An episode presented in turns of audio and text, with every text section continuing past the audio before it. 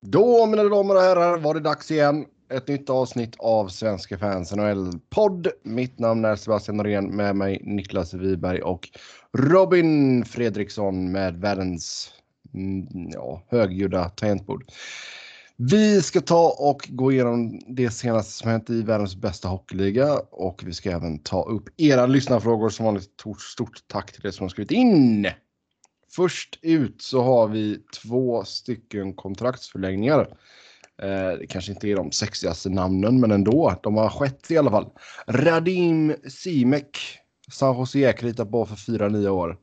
2,25 miljoner får han i cap hit på sitt nya kontrakt. Niklas, vad har vi att säga om Simek?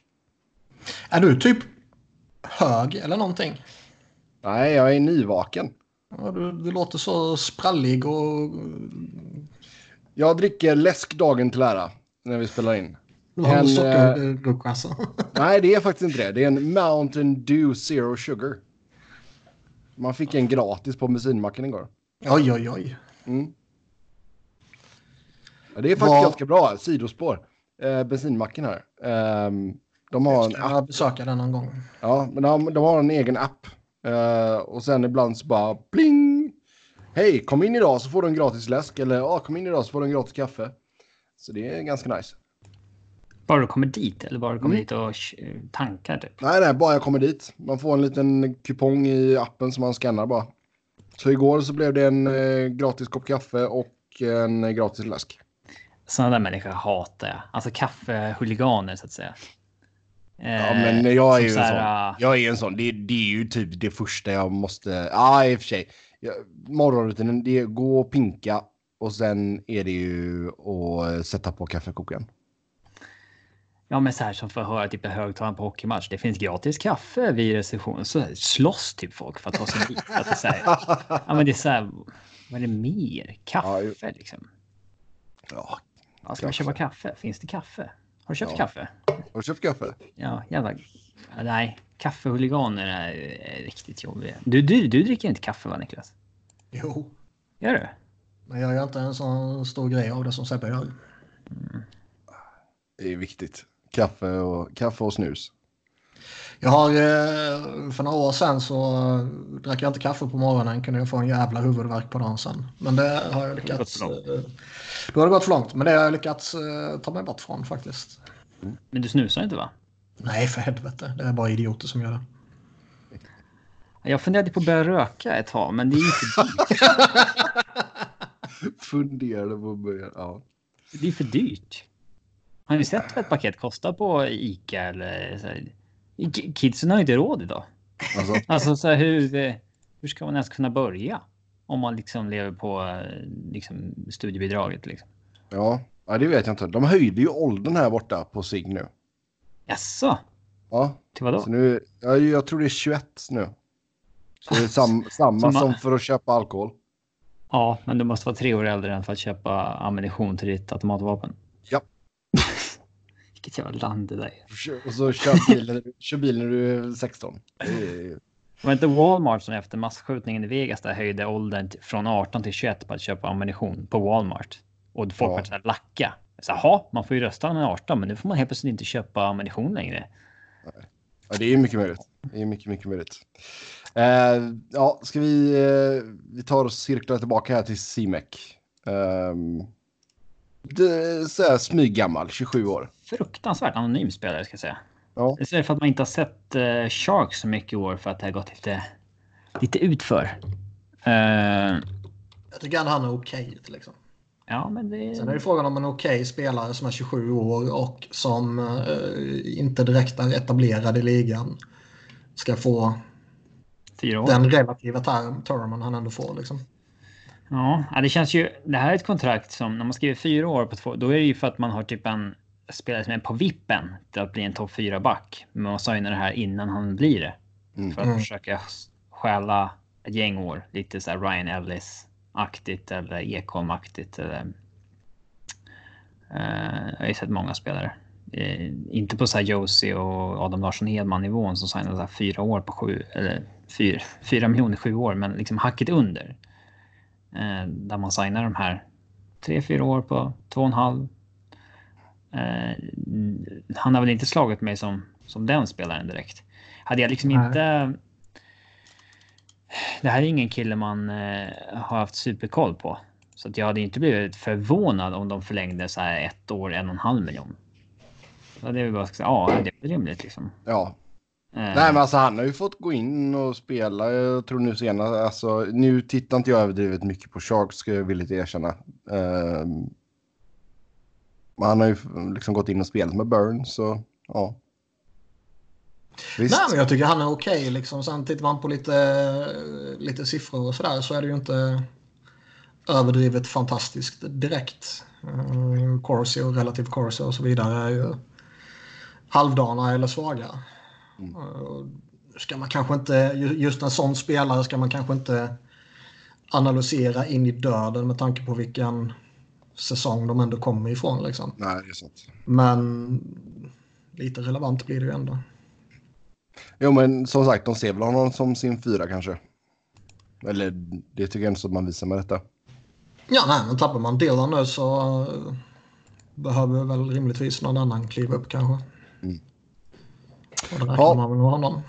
Yes, sen har vi William Carrier i Vegas. Också ett 4-årskontrakt, men 1,4 miljoner i cap hit där. Också en sån här spelare som liksom... Ska han vara 4 år? Nej, det tycker jag inte.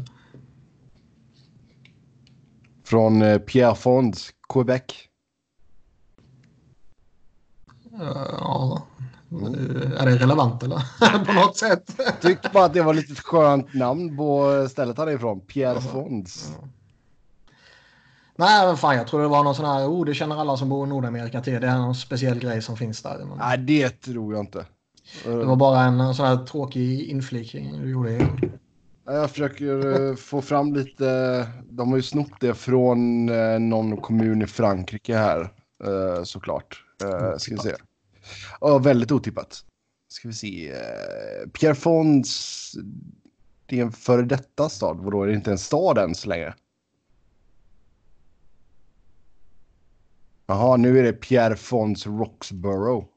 Det var så litet så det fick inte ens vara en stad för sig själv längre.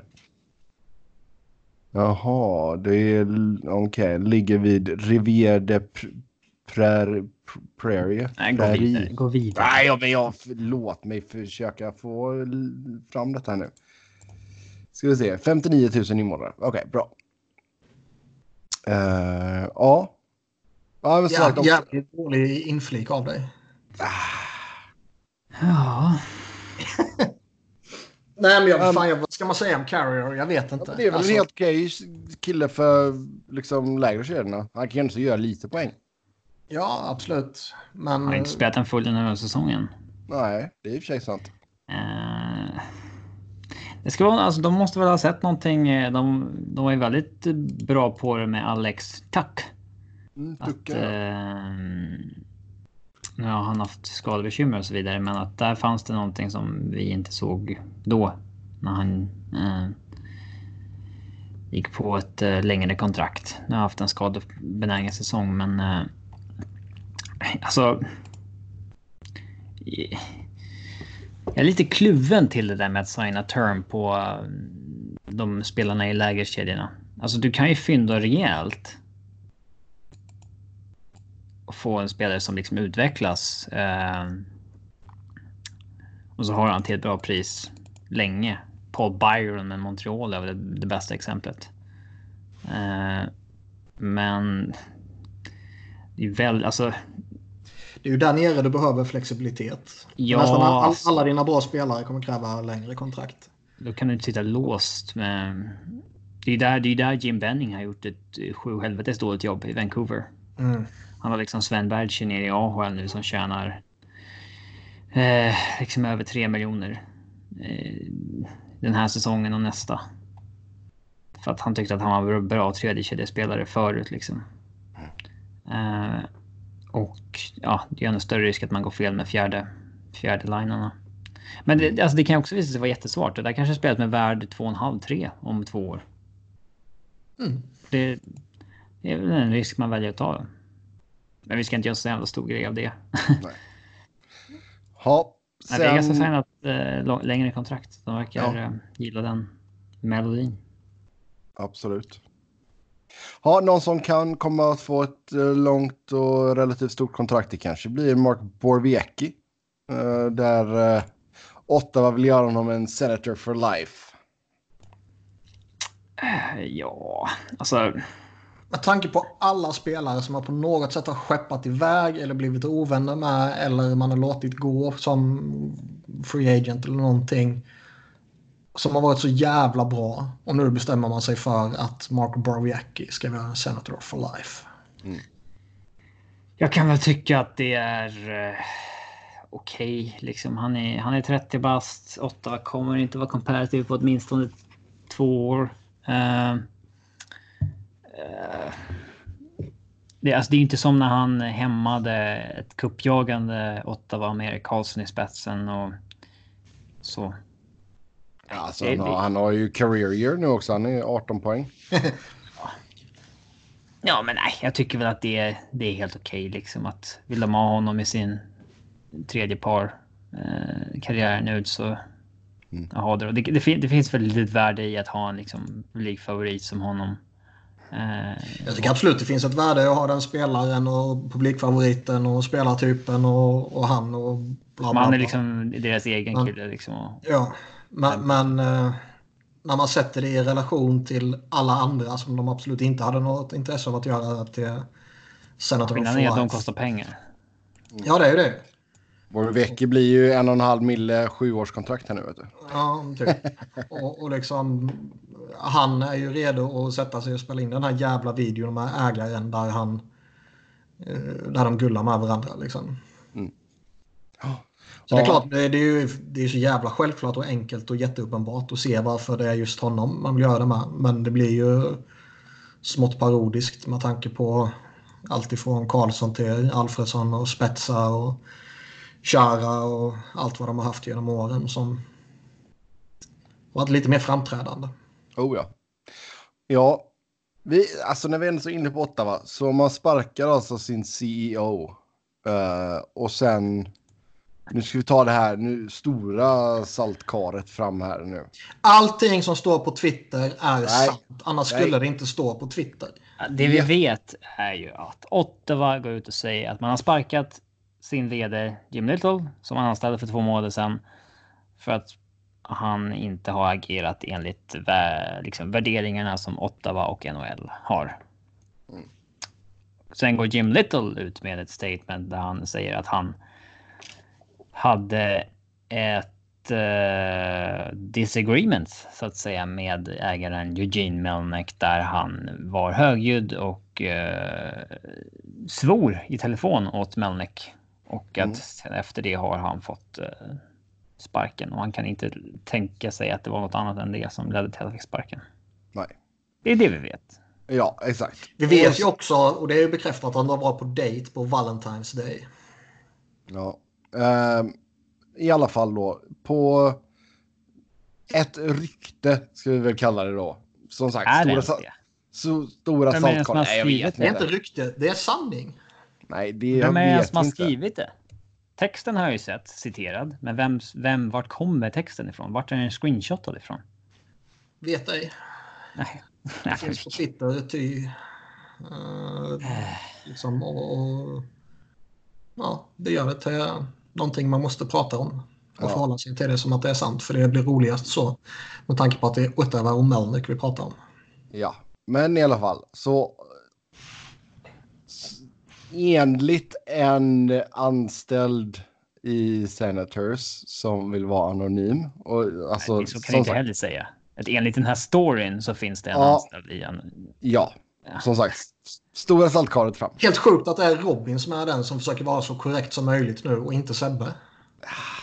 Ja, som sagt. Stora saltkaret. Den goda journalistiska seden måste jag ja. I alla fall. Melnyk och Little ska ha haft en falling out efter en middag som de hade på Valentine's Day. Melnyk ska ha lämnat... Men hela laget ska sägas, va? Inte bara de två. Det framgår ju inte. Nej, jag har ju tolkat det som att det är dem. De två ihop. På Valentine's Day. Bara. Som sagt, det framgår inte. Om det är den här i historien någorlunda diffus. Ja. Och då ska Melnyk ha lämnat kreditkortet med Little, och så skulle han betala för middagen medan han gick på toa. Melnyk kom tillbaka och blev förbannad när han såg att Little hade lämnat 12% i dricks. Och för då skulle jag gått emot Senators lagpolicy att man inte lämnar mer än 8% när man använder kreditkortet. Då ska Melnyk alltså ha begärt att Little ska betala tillbaka de här 4%. Eller att han skulle ta och... vad heter det? Dra det från lönen, tack. Och då är det samma sak som att betala det, antar jag. Ja, exakt. Så där är också historien konstig. Då skulle Jim Little ha kallat Melnyk a cheap little jerk.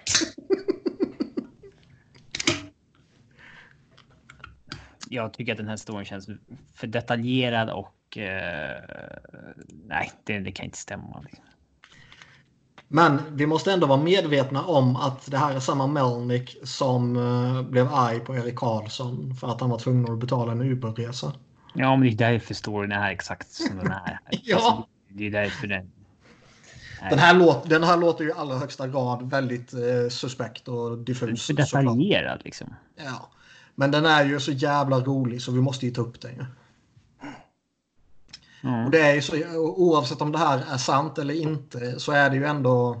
Så jävla Melnyk att de sparkar en vd 2 månader efter att han anställts för att Melnyk har något otalt med honom.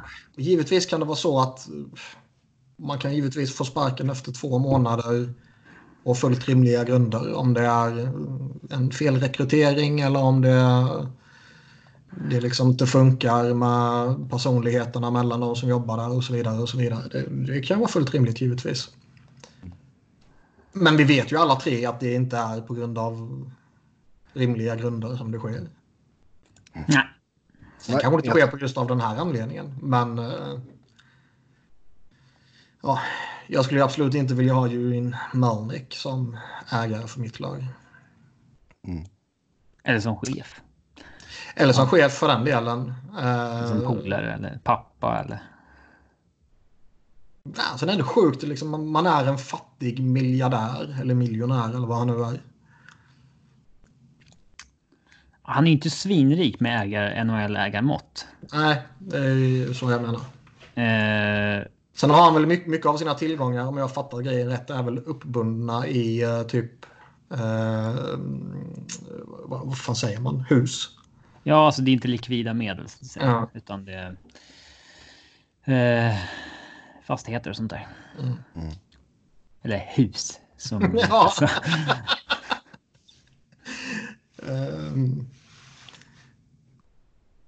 Men man blir ju... Det går inte heller bra att avfärda det här med tanke på Carlsson-Uber-grejen för några år sedan eller vad det nu var. Mm. Den är väl hyfsat bekräftad ändå? Ja, det är det va? Inte så här Bob McKenzie eller någon har gått ut och sagt att så här var det. Men det är liksom ingen som har förnekat den, vad jag har sett. Mm. Ja, men fortsatt stökigt i Ottawa. Men de verkar ju vara hyggligt på rätt spår med organisationen i övrigt vad det gäller pumpa in draftval och så vidare. Ja. Men jag har hört läste också att det var någon reporter som skrev att Ottawa gillar inte när media rapporterar publiksiffran på deras matcher. Det är så här, men vad fan. Se till att ni har publik då. Liksom. Ja. Mm. Yes. Ja, vi tar väl och går vidare. Och nästa punkt här är lite... Tillbaka till trade deadline till exempel då, om vi har fått några nya intryck. Kom ut en ny 31 Thoughts där bland annat snackas en del om Joe Thornton och hans uteblivna flytt från San Jose. Och jag tycker väl ändå så att liksom det kvotet som Thornton gav var väl ganska talande ändå. Han sa att det hade varit kul att åtminstone ha en chans att vara ett lag som kan gå till slutspel och vinna. Det verkar ju som att det inte var någon av lagen han ville ha honom. Alltså han... Nej, det var inte... Nej, det verkar som att Boston-intresset ska ha varit rätt lugnt. Mm. Och Dallas-intresset verkade ju som i efterhand inte var så intensivt som det kanske gav intryck av att vara på deadline day. Ja, och LeBron skrev att det fanns inte något intresse från Colorado heller, som hade varit ett lag som... Det var ju på hans lista med 5 lag han ville gå till. Mm. Det skulle ha funnits intresse från Islanders till exempel, men det lockade inte så mycket. Nej, om han har liksom ambitionen att bara gå till en av de absolut bästa lagen i ligan, de mest uppenbara contenders, så är ju inte Islanders där givetvis. Sen vore det väl roligare att gå till Islanders och få testa på slutspel än att harva i San Jose sista på säsongen här nu. Men ja, exakt. Men det verkar ju som att han skulle ge en säsong till. Och då är det väl inte lika angeläget att det var nu eller aldrig liksom. Nej, och det är jävligt coolt ju. Ja, men han gett sig dubbelt så stor chans att vinna om han hade gått i slutspelslag nu. Jo, det är helt sant. Alltså Friedman skriver ju att Toronto kan vara med i mixen här nu då för nästa säsong. De ska väl, om jag minns rätt så läste jag väl till och med att de typ skulle ha övervägt honom nu, men typ inte fick ihop det på något sätt. Mm. Och det, alltså det är klart, Toronto är ju, de är väl inte här och nu just idag ett av ligans största contenders, men i ett större perspektiv om man tittar på vad de har tillgång till och så vidare så ska man ju absolut kunna klumpa in dem i en större grupp, tycker jag. Mm.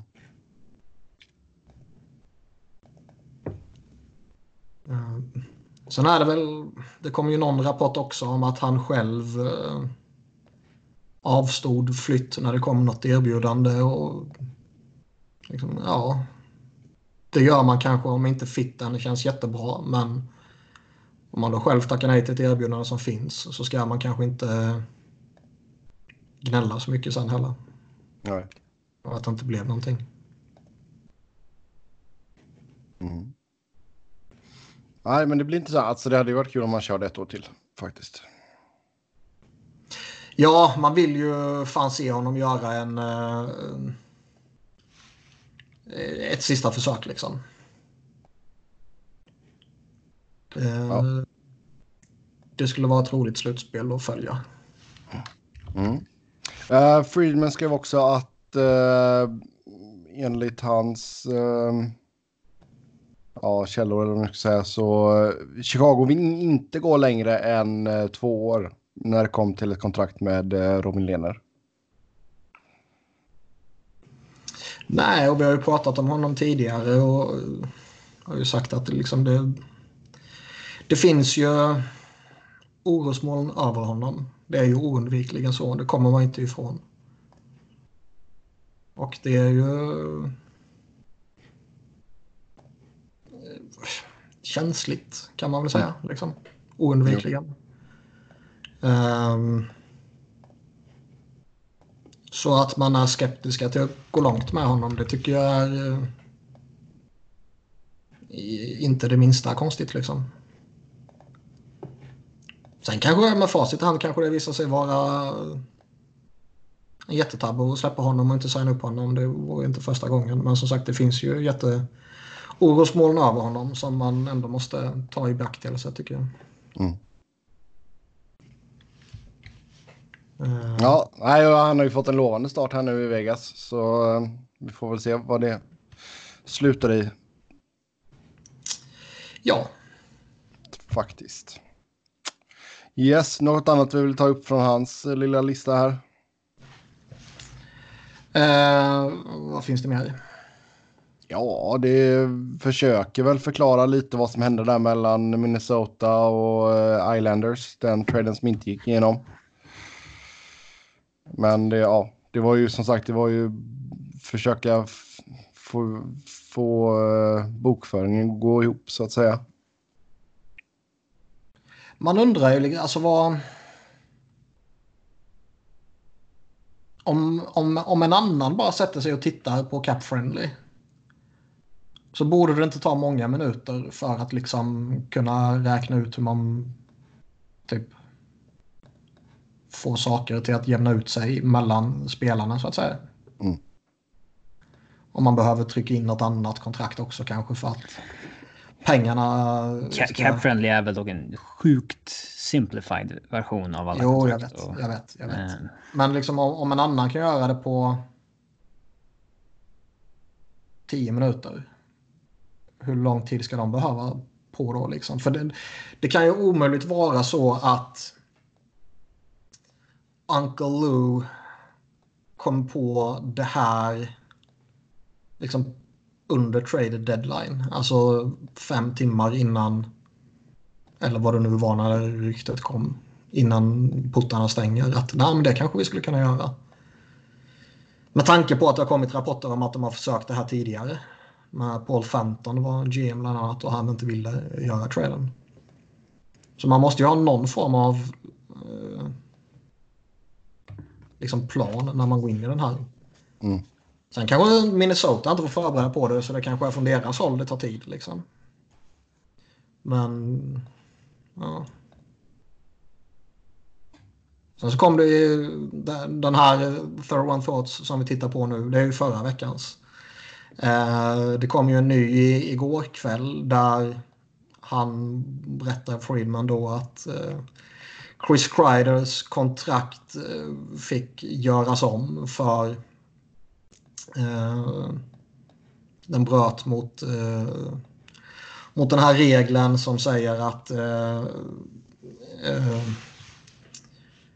de lägsta åren får ju inte vara under hälften av de största åren. Nej. Och liksom, hur kan klubbarna inte ha koll på det när de skickar in ett kontraktsförslag typ liksom? Framförallt så måste väl någon... Alltså man har ju en typ assisterande GM som bara är en numbers guy som har koll säkert på mycket mer komplicerade regler än de vi tar upp, men den här grejen det är ju en av de här AO-sakerna som alla supportrar till och med känner till. Ja. Så att det är en... Ja, det var lite märkligt.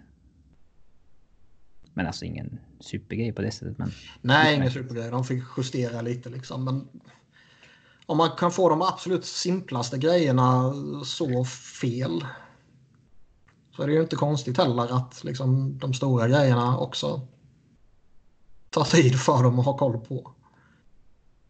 Och man är ju skeptisk till... Alltså, det finns givetvis jättemånga inom... alla front officers runt om i ligan som är jättekompetenta och jättebra utbildade. Men det är också jättemånga som vars enda merit är att de spelade hockey. Mm. Vilket ju är en suspekt merit när det kommer till att driva en så stor organisation som det ändå är, med sådana pengar som det ändå rör sig om. Mm. Så man slutar aldrig förundra sig annat. Nej. Alltså det, och som sagt, från den här nya listan så finns det ju lite allt möjligt roligt att kunna gå igenom. En av grejerna som vi har hört dock, det är att man inte kommer att ändra på emergency backup goalie-systemet. E-bug. Det har ju varit sådana här möten i Boca Raton. De har spelat lite golf. Men visst, man kommer inte ändra på det. Fine, jag känner väl inte... Vi har ju pratat om detta innan. Våran fix var ju att man skulle kunna få ha en tredje målvakt utan att den räknas mot capen. Liksom. Och det hade väl egentligen varit bättre. Men. Vår lösning har varit bättre, ja. Mm. Jag tycker... det är många, det är väldigt inne att liksom gnälla på att NHL-ligan är sämre än NBA och liksom alla sådana där grejer. Att ligan alltid gör dåliga saker och så vidare, men att argumentera för att alltså det är många som hånade den här grejen att oj, här fick NHL mer uppmärksamhet för någonting än vad de typ någonsin har fått innan. Nu måste vi ändra det så det aldrig sker igen. Man måste ju ändå förstå att det inte är en bra grej kanske att en 42-årig kille kommer in i mål mitt på en match. Och, alltså, det är ändå rimligt att det är någonting man ska se över. Liksom. Ja, och det är också kanske lite konstigt att det är en anställd bara, av det ena laget som kommer in för andra laget. Det är inte bara... Det är inte bara underhållning av det hela. Även om sport ses som entertainment till 100% i liksom... Jo. Det ska ändå vara... Produkten ska vara så bra som möjligt också. Mm. Men jag vill ju se det hända i NBA. Det ska till en jävla massa skador bara. Mm. Du står här trupparna där. Alltså en matchtrupp. Matchtrupp är väl 12 gubbar tror jag. Och är det spelar inte de bästa spelarna typ så här 70-80% av matchen? Nej, de spelar väl 50%. Ja, det är 60%. Hur många minuter i en match? En timme. Det är fyra quarters. Snabbare när man kallar space igen. Men... ska vi se här om vi kollar lite stats snabbt här. Usch, vilken, alltså vi klagar på att NHLs hemsida är dålig. NBAs statssida är ju... Yeah. Den har jag aldrig besökt och kommer förmodligen aldrig ha känt behov av att besöka heller. Den är inte rolig, kan jag säga. Ska vi se. Vad fan hittar jag minuter då? LeBron James gör 10,7 assists per match. Trevligt. Ska vi se. Jag går in på honom här. Då? Jag tror att det var mer. Ja, det är ju mest i hela ligan. Okej. Okay. Varför har de inte med minuter? Eller där. Minuter. Ska vi se. Han snittar 34,9 minuter per match. Så lite över 50% då. 60% drygt. Någonstans där. Mellan 50 och 60.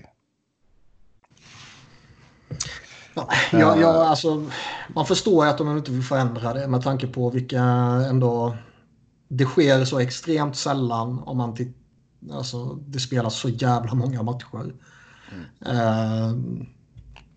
Och om det sker så sällan som det gör så är det ju ett icke-problem enligt ligan så länge det inte blir att den här spelaren släpper in 15 mål liksom. Men jag tycker ändå, lite som vi nämnde om det var förra veckan, att det är lite konstiga omständigheter som det sker på och det är ju så jävla absurt att man bara tar någon random snubbe och slänger in i princip. Men det är väl, lagen ville väl inte betala ytterligare en kostnad för någonting som de vet att de typ aldrig kommer att använda. Och ligan vill väl inte ta den kostnaden heller. Nej, det är väl sant. En grej som kan komma att ändras, det är offside-regeln där man inte ska behöva ha skridskorna i isen längre. Det är ju trevligt. Ja, det är väl också en sån där självklarhet. Kan man tycka? Ja, alltså det hade ju varit mycket...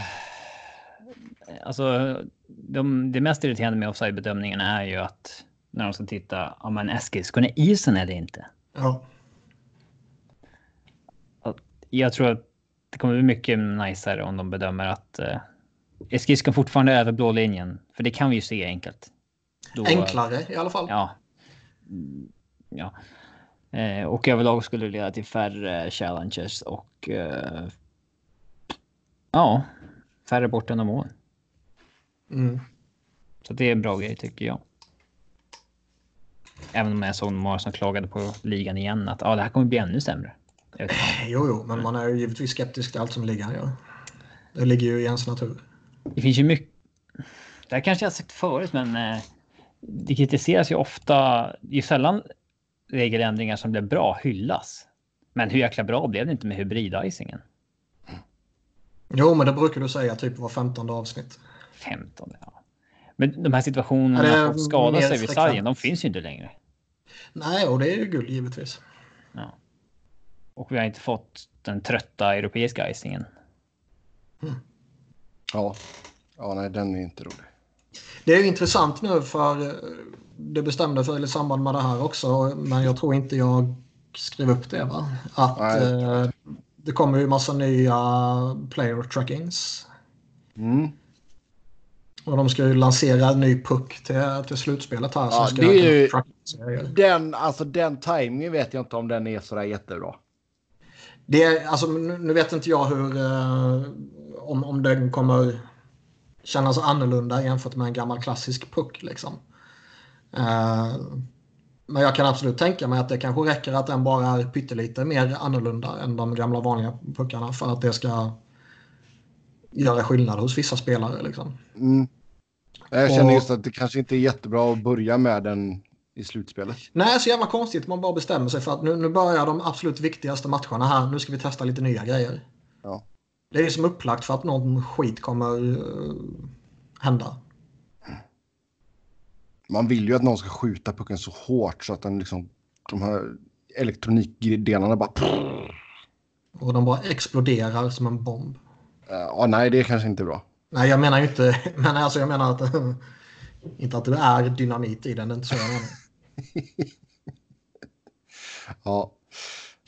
Men såg ni målet som Flyers fick bortdömt i natt? Nej. Pucken hamnar ju under Braden Holtby. Och det är ju odiskutabelt så att alla logiska instinkter säger att det där är ett solklart mål. För pucken går in under honom och kan gå in i mål. Men det finns en enda kamera som ser pucken. Ah, okay. Det är så jävla givet att den är över målpucken. Sådana grejer sker lite då och då att det är tämligen självklart eller det är uppenbart självklart att det är mål, men man kan inte se puck för därför kan man inte döma mål eftersom de inte dömde det som mål på isen typ. Mm. Ja, alltså, jag har ingenting emot att man får tracking i pucken så att vi kan se ifall den är över linjen eller inte. Det har jag inga problem med. Nej, men jag är osäker på om det är en del av det här. Jag vet inte. Det hade jag gärna velat se annars. Jag har ju fått intrycket av att det inte är det. Okej, ja, men då behöver det inte vara något. Annars är det alltså, ska man tracka pucken på något sätt så det är givetvis avgörande när det kommer till vad skott tas och alla sådana där saker. Mm. Men det viktigaste för mig är ju en mållinjesteknologi i så fall. Ja. Sen kanske det är... Ge mig VAR i hockey nu. Sen kanske det är sjukt svårt med tanke på att pucken kan liksom... Det är enklare med en boll om man sätter det här jävla chippet exakt i mitten. För då kommer det alltid vara exakt i mitten hela tiden. Men det är ju inte på en puck om det ställer sig på högerkant eller bla bla bla. Nej. Så det kanske är skitsvårt och det kanske är omöjligt till och med. Men det är ju någonting man borde sträva efter. Mm. Yes. Det är alltså, tänk nu kör ju Flyers över Caps utan några egentliga problem liksom. Så det var ju inte direkt något förödande domslut när de plockade bort det målet. För vi pissade ju på dem sen efteråt ändå. Men... Jag tycker att det är bra att man aldrig kan döma mål om man inte kan se pucken inne på bilden. Oavsett om man fattar att den är inne eller inte. Nej, det är väl fair liksom. Men det blir ju problematiskt ändå. Det kommer vi inte ifrån. Nej. Men jag menar, nu blev det ett mål som inte dömdes bort, som inte påverkade någonting i slutändan. Liksom. Men tänk om 7:e avgörande Stanley Cup-finalen. Och få ett sånt mål bortdömt då. Och sen torska. Då kommer man ju slå sönder saker. Ja, tänk om. Tänk om det var offside innan någon gjorde mål i en avgörande Stanley Cup-final. Ja, då review det. Yes. Sen New York Islanders kommer att spela slutspelet och hela nästa säsong ute på Long Island i Colosseum. Så inga fler matcher i Barclays. Det är väl helt okej. Man har ju rustat upp Colosseum ganska bra. Jag tyckte det faktiskt var ganska nice när jag var där senast. Jag tänker faktiskt inte på vart Islanders spelar. Om det är Barclays eller Colosseum. När man ser en match liksom. Det... Har du varit i Barclays eller? Nej, det har jag inte. Nej, jag var glad för det. Det är ju en... Det är gamla skitarena där. Och den har ju fått mycket skit också. Det är ju platser där man inte ser liksom ordentligt eller knappt ser överhuvudtaget och allt sånt där. Däremot är den ligger ju sjukt smidigt till för alla jävla turister. Ja, alltså ta sig ut till Long Island, det är ju lite mer av en trek så att säga. Det är ju pendeltåg och... Ja, det ligger en bra bit ut på Long Island där och det är väl lite halvdant område också. Eller det var i alla fall. Mm. Men här Barclays, det är ju en 10 minuter, en kvart, en pizzabeställning ifrån Manhattan liksom. Ja. Och du kommer upp precis utanför arenan. Och arenan är ju fräsch och fin och sådär. Den är ju bara inte gjord för hockey liksom. Nej. Och det är så jävla sjuka. I vissa platser... De ska ju inte ens sälja de platserna, tycker inte jag. Alltså du ser ju inte ena målet. Nej, alltså fan, jag var ju där med Emil ju. När vi var iväg och kollade på Islanders Flyers där. Och... gick och ställde oss på vid en av de här platserna där man inte ser.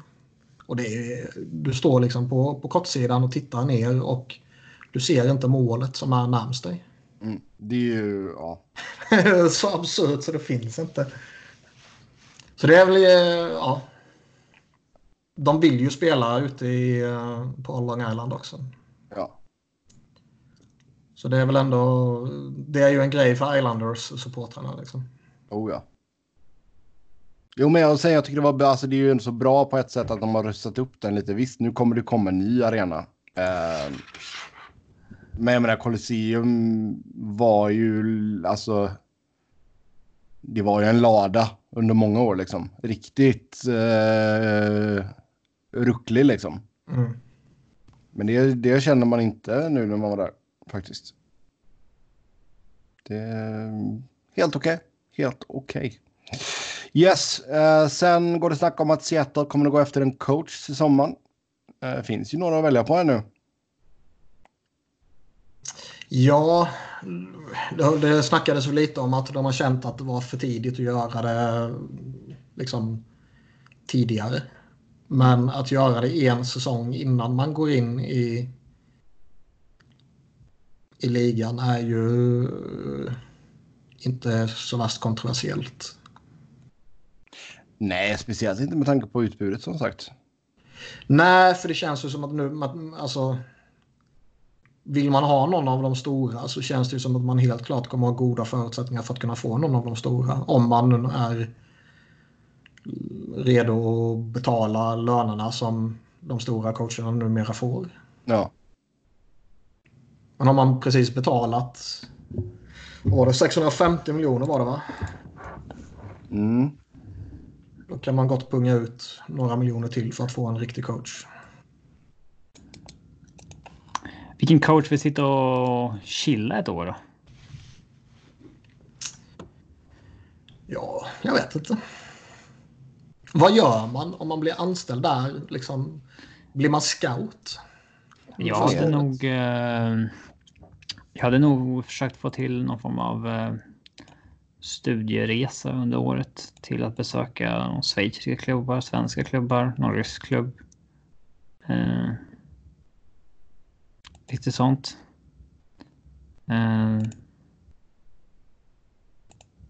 Men åker du inte få feeling liksom? Nej, inte få feeling.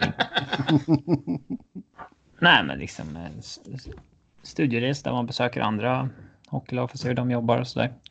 Jag tror inte man skulle få tillträde till andra NHL-lag och titta hur de jobbar direkt. Nej. Nej, och jag menar om det är liksom Babcock eller Laviolette eller Boudreau eller vad det nu kan vara för någon, så har de ett behov av att se hur andra NHL-lag jobbar liksom. Nej. Däremot kan man absolut vidga vyerna genom att sticka till Europa. Mm. Det var det Tortorella gjorde när han var kickad där efter Vancouver och ingen trodde att han skulle få chansen igen. Jag minns inte. Dave Haxtell kommer och förstörde Tre Kronor, vilket ju var välkommet. Ja. Ja, men ge mig Boudreau, han åker runt i Europa. Besöker Roger Melin i AIK. Och äter lite. Man vill ju se han åker runt och äta. De får ta med någon som filmar honom. Jag ser han jobbar med Perra Jonsson i Oskarshamn. Ja. Du försöker rädda lagen så här sent på säsongen, Perra. Ja. Nej, men det var väl kul. Sen coronaviruset kan hota VM. Ja, det är ju svårt att inte snacka om det här jävla viruset. Hur... alltså det känns som att... Du hettar i USA. Ja, jag tänkte få det. Det dominerar ju fan varenda jävla konversation och löpsedel här hemma. Men hur är det i USA? Ja, det är exakt samma grej. Mm. Det är folk som... köper på sig allt möjligt. Det finns inget toapapper på Costco och alla köper hand sanitizer och okej. Ja. Det har ju varit generellt jävligt mycket bättre preppers i USA än vad vi svenskar är. Oh ja. Herrejävlar. Det är folk som skulle kunna överleva ett världskrig här för fan. Men känns inte det mer som ett fenomen i södern och kanske västerut? Det är ju samma folk som bunkrar upp med vapen och sånt där ifall shit inte fan. Du kanske bor lite för långt norrut för att det ska vara... Ja, vi är på gränsen här skulle jag vilja säga. Kentucky känns ju som en jävla... skojar du eller? Herrejävlar. Så länge de har sin sån lilla, så de kan ju köra hembränt och lite ammunition så är de bra där, vet du. Nej, men absolut Kentucky. Men det är ju bara över bron. Det tar ju 15 minuter för mig att köra till Kentucky härifrån. Men vi är väl, alltså i Ohio har det ändå varit ganska lugnt skulle jag väl säga. Men det har ju varit fall ute i Washington State där folk har dött och allting. Och jag tror beredskapen i New York är väl ganska hög också. Men det här kommer ju gå över när det blir varmt, för det har sagt. Ja, du gud, börja inte säger jag va. Nej men absolut, det är ju också en stora nyhetsgrejen här borta. Det är det absolut. De har ju, ligan har väl bestämt att de som är anställda av ligan får inte ge sig ut och resa. I synnerhet inte, alltså då i typ där det här finns liksom. Nej. Och så har de väl typ sagt åt lagen att ni får bestämma själva. Men är det någon som är ute och åker så ska de typ i karantän när de kommer hem då, liksom. Mm. Sen har det har väl pratats lite smått om en eventualitet där man skulle behöva spela inför tomma läktare typ. Men... Ja. Det har de väl avfärdat än så länge. Som man gör i Italien. Ja. I Serie A. Men det har de ju avfärdat att det tror vi inte kommer behövas typ. Nej. Och det är kanske någonting man bara säger för att typ lugna massorna liksom. För det kan man ju omöjligt veta. Nej, alltså det är ju alltid liksom när det är en sån här ny grej så är det ju lite sådär att alltså, framförallt så målas det ju upp stort i media och sådär. Sen är väl... Vi ska akta oss för att bedöma seriositeten i själva viruset och hur allvarligt det är. Nej, men alltså Dr. Niklas säger att det inte är så allvarligt. Nej, men det är väl klart att det är allvarligt när det är något nytt liksom. Som vi inte liksom har något vaccin mot. Då är det väl klart att det är allvarligt. Ja, det är klart man ska ta det på allvar. Sen tror väl jag att det har... Det är en fluga. Nej, men ingen fluga. Men jag tror att det kanske är... Jag har svårt att se att det ska gå så långt så att man verkligen behöver bunkra upp liksom hela jävla hushållet. Ja, det är väl klart. Det tror jag inte att det finns något... Alltså, ska vi verkligen ta det här? Ja, kom igen nu. Okej. Vi ska göra vad kroppen vågar. I så fall, det blir om det blir som i Kina att 600 miljoner inte går till jobbet så att butiker stänger, tågtrafik stänger och sånt där för att folk inte går till jobbet. Det är det farliga. Ja. Att en extremt liten procent av de som får det här viruset dör, det är liksom det är inte det. Det är, det kommer inte bli en situation där det ligger lik över hela gatorna. Liksom.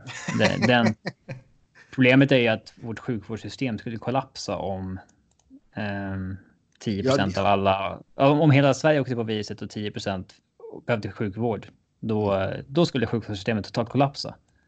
Det är ju problemet. Alltså, samhället kracklerar. Liksom. Det är ju inte pesten vi snackar om. Nej. Så är det ju. Men det är klart att det är allvarligt när vi inte har något liksom färdigt botemedel mot det. Så är det ju. Och liksom det har ändå hotat väldigt många stora idrottsevenemang nu. Serie A har ställt in matcher och spelar inför tomma läktare. Och schweiziska ligan, alltså hockeyligan, har ju ställt in matcher och avvaktar nu fram till mitten på mars om hur man ska göra typ liksom. Mm. Det har kommit hot om att VM då, som ska spelas i Schweiz om några månader, kanske inte kan genomföras. Man börjar ju spekulera kring fotbolls-EM också. Som ska spelas över hela jävla Europa. Ja, spelas över hela Europa, och det kommer bli ett jävla flängande fram och tillbaka där för alltifrån spelare och ledare. Det är helt omöjligt att isolera någonting. Ja. Och liksom OS borta i Asien är ju också ett stort frågetecken. Ja, det är ju ett superfrågetecken såklart. Mm. Ja, herregud. Brett Pesci borta 4-6 månader. Mm. Annonseras det nu på... Av coronaviruset. Nej, surgery on his right shoulder. Det är kanske där viruset sätter sig. Mm. Tvek. Jag läste att Sami Vatanen har fått ett bakslag också. Mm. Ja, det är inte så bra. Nej. Och Keynes är ju inte i ett jättebra läge direkt med tanke på att de är utanför och tittar in. Mm. Sen har de några matcher till godo på typ Columbus liksom. Men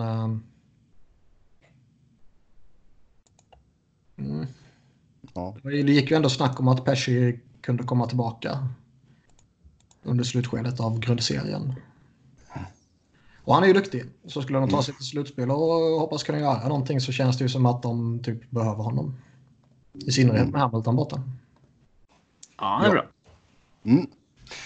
Vi ska säga grattis i efterskott också till Jonny Brottom Ekström. Det är viktigt. Den är jävligt viktig. Vem är det? Jonny Brottom. En blåvitt legendar. Jag vet, jag hade bara hoppats du skulle bli arg, men du tog det. Killen som inte vet vad spaghetti heter på italienska. Riktigt. Ja, det finns ju massa sådana stories kring honom. Många sådana där uttalanden. Bra röv, alltså jävlar. Han lär ju kunna berätta några goda stories alltså. när han får feeling. Mm. Ja. Vi går vidare. Vi håller det väl lite lättsamt här. LA vill skicka Will Ferrell som sin representant på draftlotteriet.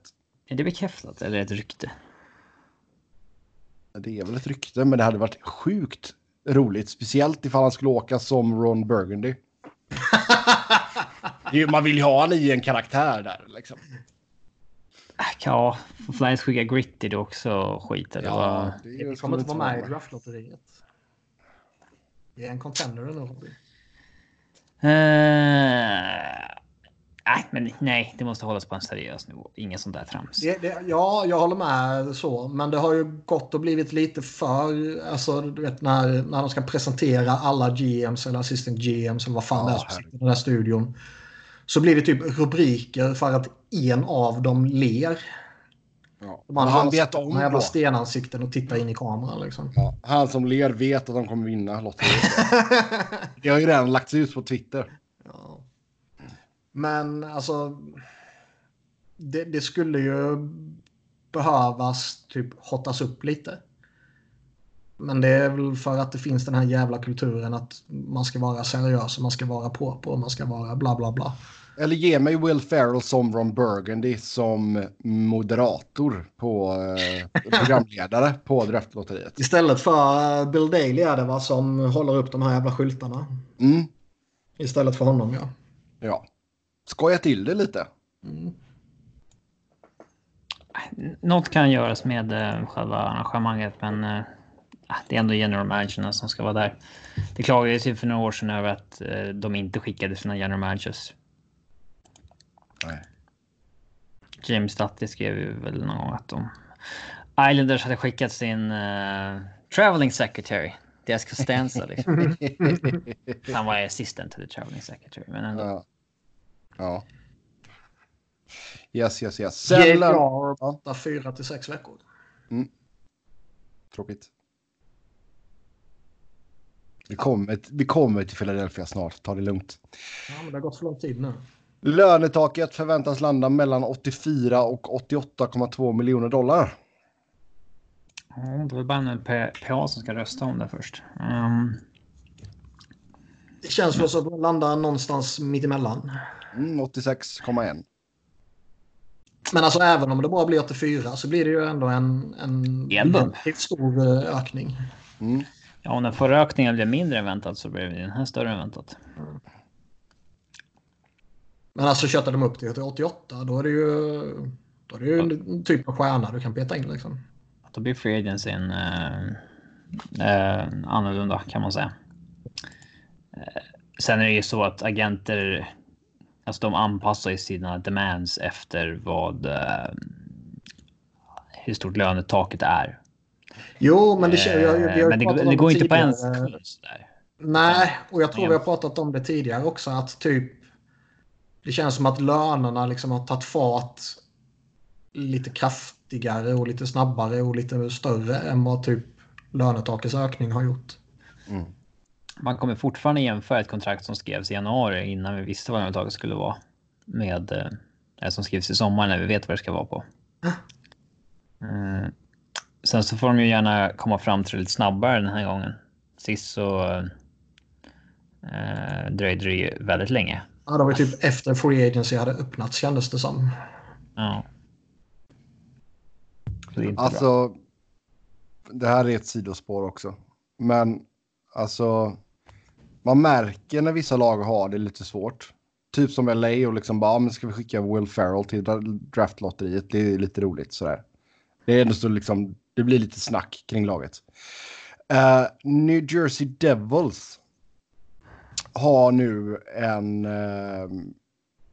omröstning kring en macka som de serverar på arenan. Twitteromröstning eller vad snackar man? Nej, alltså du ska beställa den på arenan. Då är det antingen att den heter en Taylor Ham eller en pork roll sandwich. Då märker man så av att det händer inte så mycket kring det här laget just nu som är positivt. Nej. Det är någon jäkla skinkmacka med, jag vet fan om det är någon smält ost på eller någonting. Varför just de två namn? Ja, det är väl antagligen då att det är efter Taylor Hall. Nej, han spelar inte kvar det. Nej, det är inte döpt, men det är väl alltså någon speciell form av skinka antar jag väl. Här, vänta, jag skickar länken till dig. Jag ser det, nej. Jag vill inte se. Jo, här. Gå in här nu och titta. Jag vet fan. Men som sagt, det är också en sån här indikation på att det händer inte så mycket kring det som är jättepositivt just nu. The great debate is coming to Prudential Center. Order a Taylor ham or pork roll sandwich at select concession stands during New Jersey Devil games this month. Your vote will determine the correct name once and for all. Jävla skitorganisation. Så men. En kokt med bröd ska det vara. Bubbelans. En massarin och en kaffe. Nej, massarin är fan inte gott. Nej. Klassiskt ändå. Det är ju ingenting jag skulle liksom beställa i vanliga. Alltså jag skulle aldrig gå till ett café och bara ge mig massarin, tack. Jag kan känna en massarin och en kaffe på en hockeymatch. Det är helt okej. Jag är absolut inte den som tackar nej till någon form av kaka eller tilltugg eller något sånt där. Men om det står mellan bara kaffe eller kaffe och massarin så tar jag bara kaffe. Alltså det, grejen här är ofta så här, och liksom, om det finns kakor i pressboxen då är det ju chocolate chip oftast. Men ibland så smyger det med typ så här oatmeal raisin och sånt. Ja, då blir man lite arg. Ja, de är inte jätteroliga. Men samtidigt så finns det bara oatmeal raisin. Ja, då blir det oatmeal raisin. Mm. Faktiskt. Är det någon som klagar på utbudet i pressboxen ofta? Nej, alltså så länge det finns någonting så är det väl ganska lugn liksom. Så länge det finns kaffe. Det är fan det enda kravet man ska ha, tycker jag. Kaffe ska finnas. Kaffe och vatten. I och med att vi inte dricker kranvatten i detta landet. Men ja. Men det är väl det. Men alltså det får gärna finnas alltså, någonting. Jag tycker Columbus är väl lite halvtråkigt. Det är typ popcorn. Popcorn till media? Ja. Och sen, jag har ofta varit popcorn och chips och godis och kakor och någon form av riktig mat också är det på många ställen.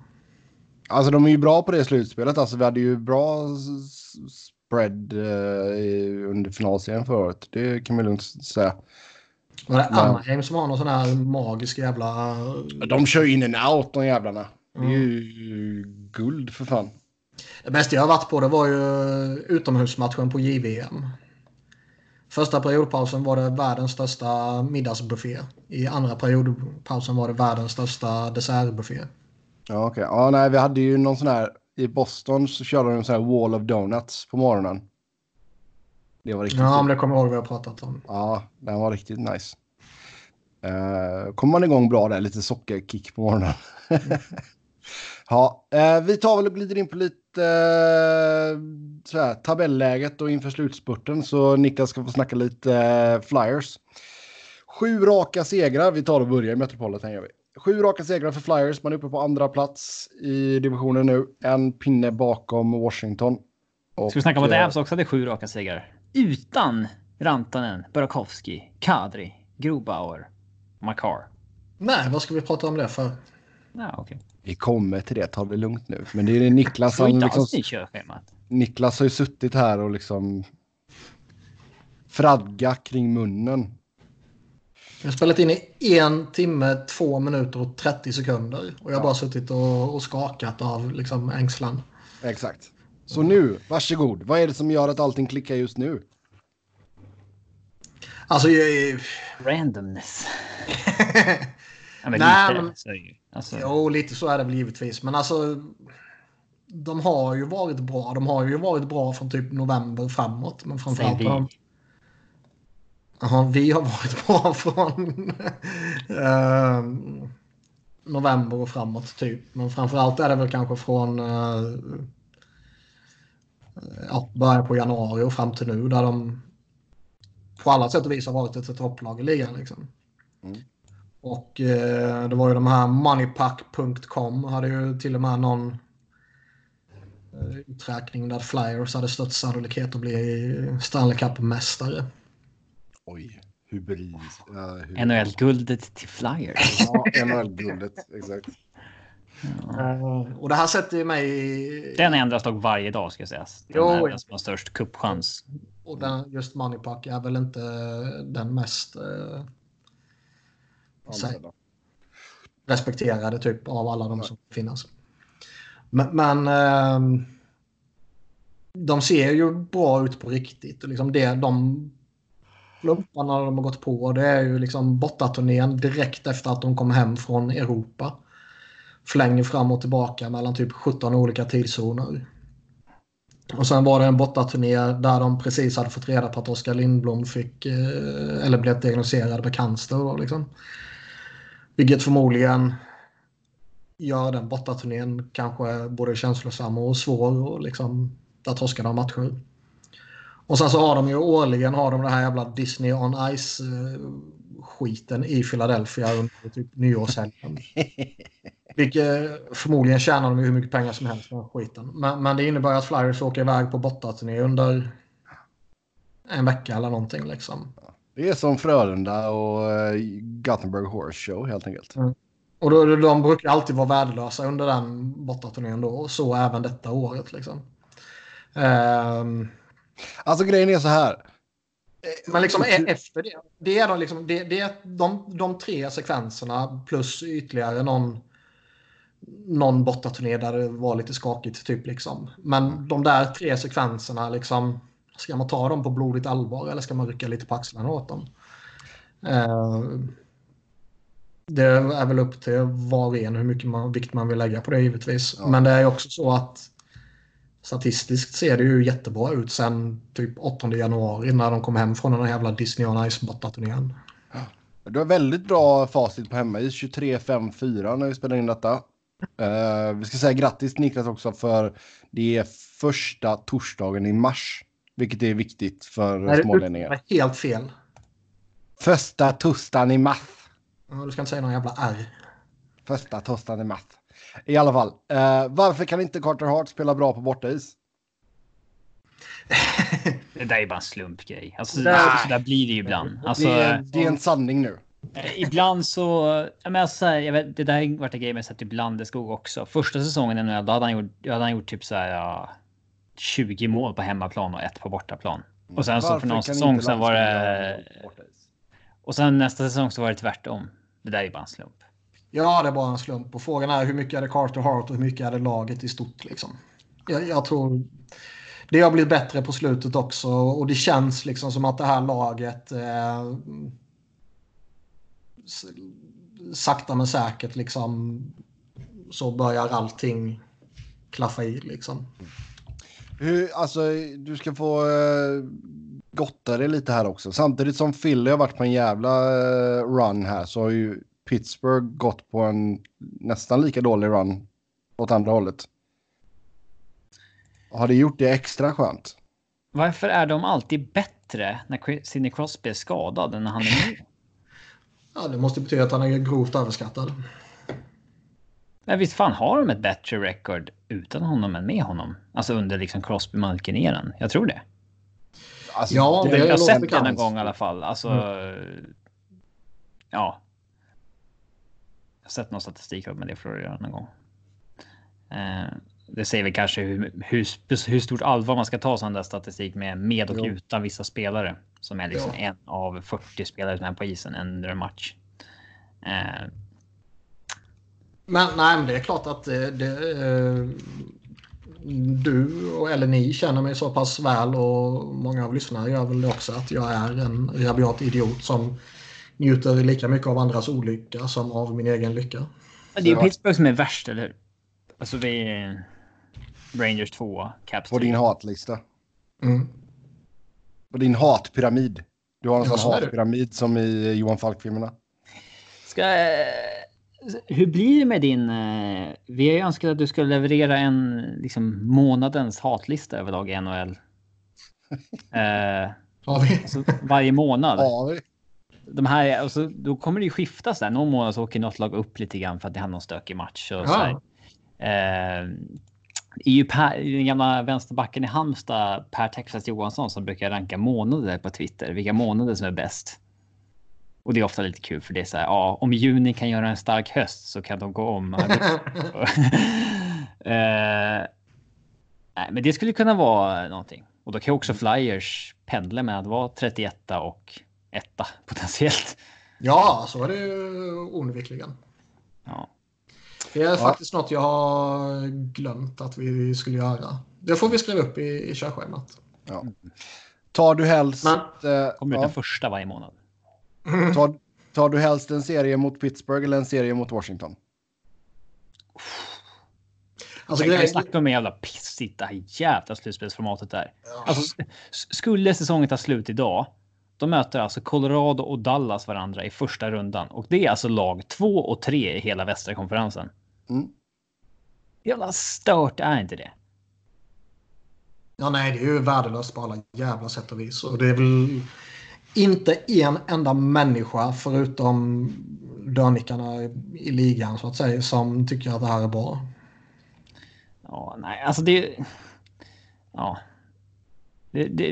Har man en stark division, då blir det ju ett lag där som tvingas ut i första rundan helt i onödan. Alltså... Ja.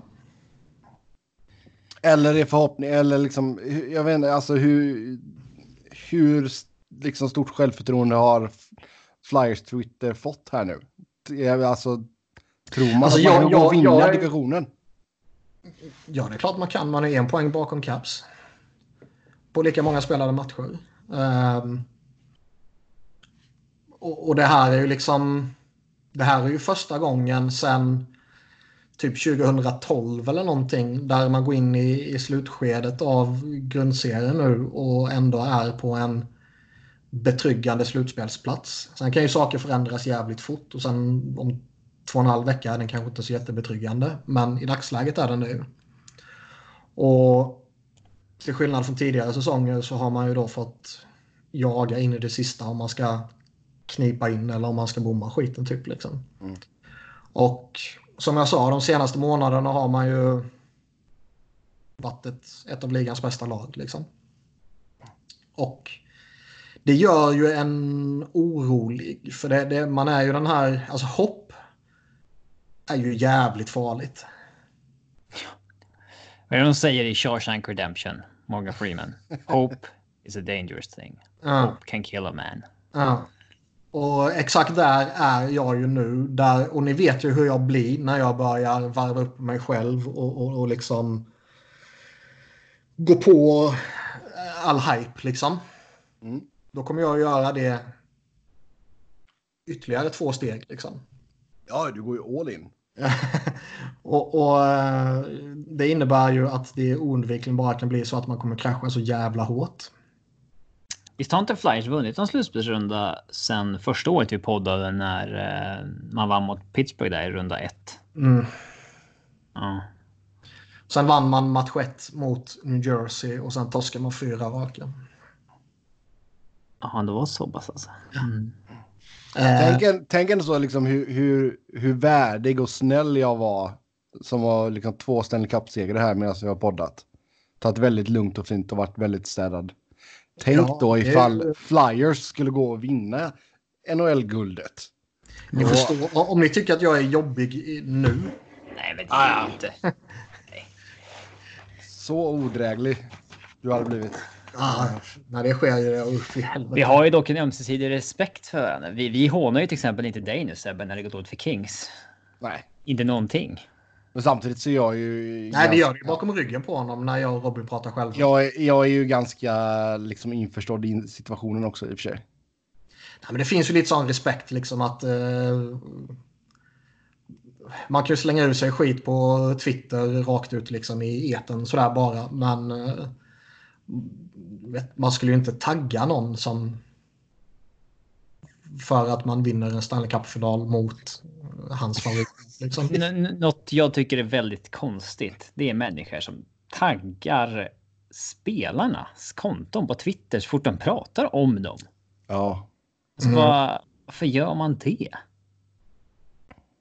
Ja, du. Alltså gällande vilka tweets som helst där man bara nämner spelaren, då taggar man den personen.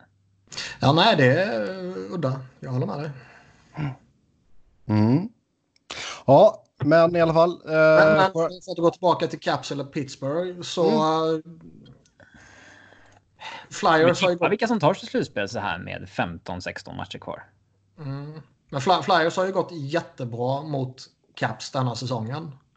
Jag tror man har vunnit alla matcher och Ovechkin har typ inte gjort några poäng liksom. Men... Starkt. Ja, det är jättestarkt. Men det är inte så liksom att okej, ge mig Caps i slutspelet. Nu tar vi dem. Nej. Utan där är man ju fortfarande respekt liksom. Och jag skulle fan det. De har liksom Ovechkin, de har Bäckström, de har Kuznetsov, de har John Carlson, de har... Tom Wilson. Kowalczyk skulle säkert vakna till liv. De har Kowalczyk, de har jättemånga jätteduktiga spelare. Jag glömmer säkert någon nu liksom. Men den jag fruktar allra mest är Tom Wilson. Ja. Han ställer till, alltså fan, han hittar ju på jävelskap varenda jävla match. Gå in i ett slutspelserie med honom så vet man ju att han kommer skada typ Sean Couturier eller någonting. Och han tillåts ju hålla på med sin skit av de jävla domarna också. Ja, han blir ju utvisad, men det är ganska värt det oftast. Mm. Ja, men han blir utvisad, men han får hålla på med sina jävla små skit innan och efter han blev utvisad liksom. Och de bara låter honom hålla på.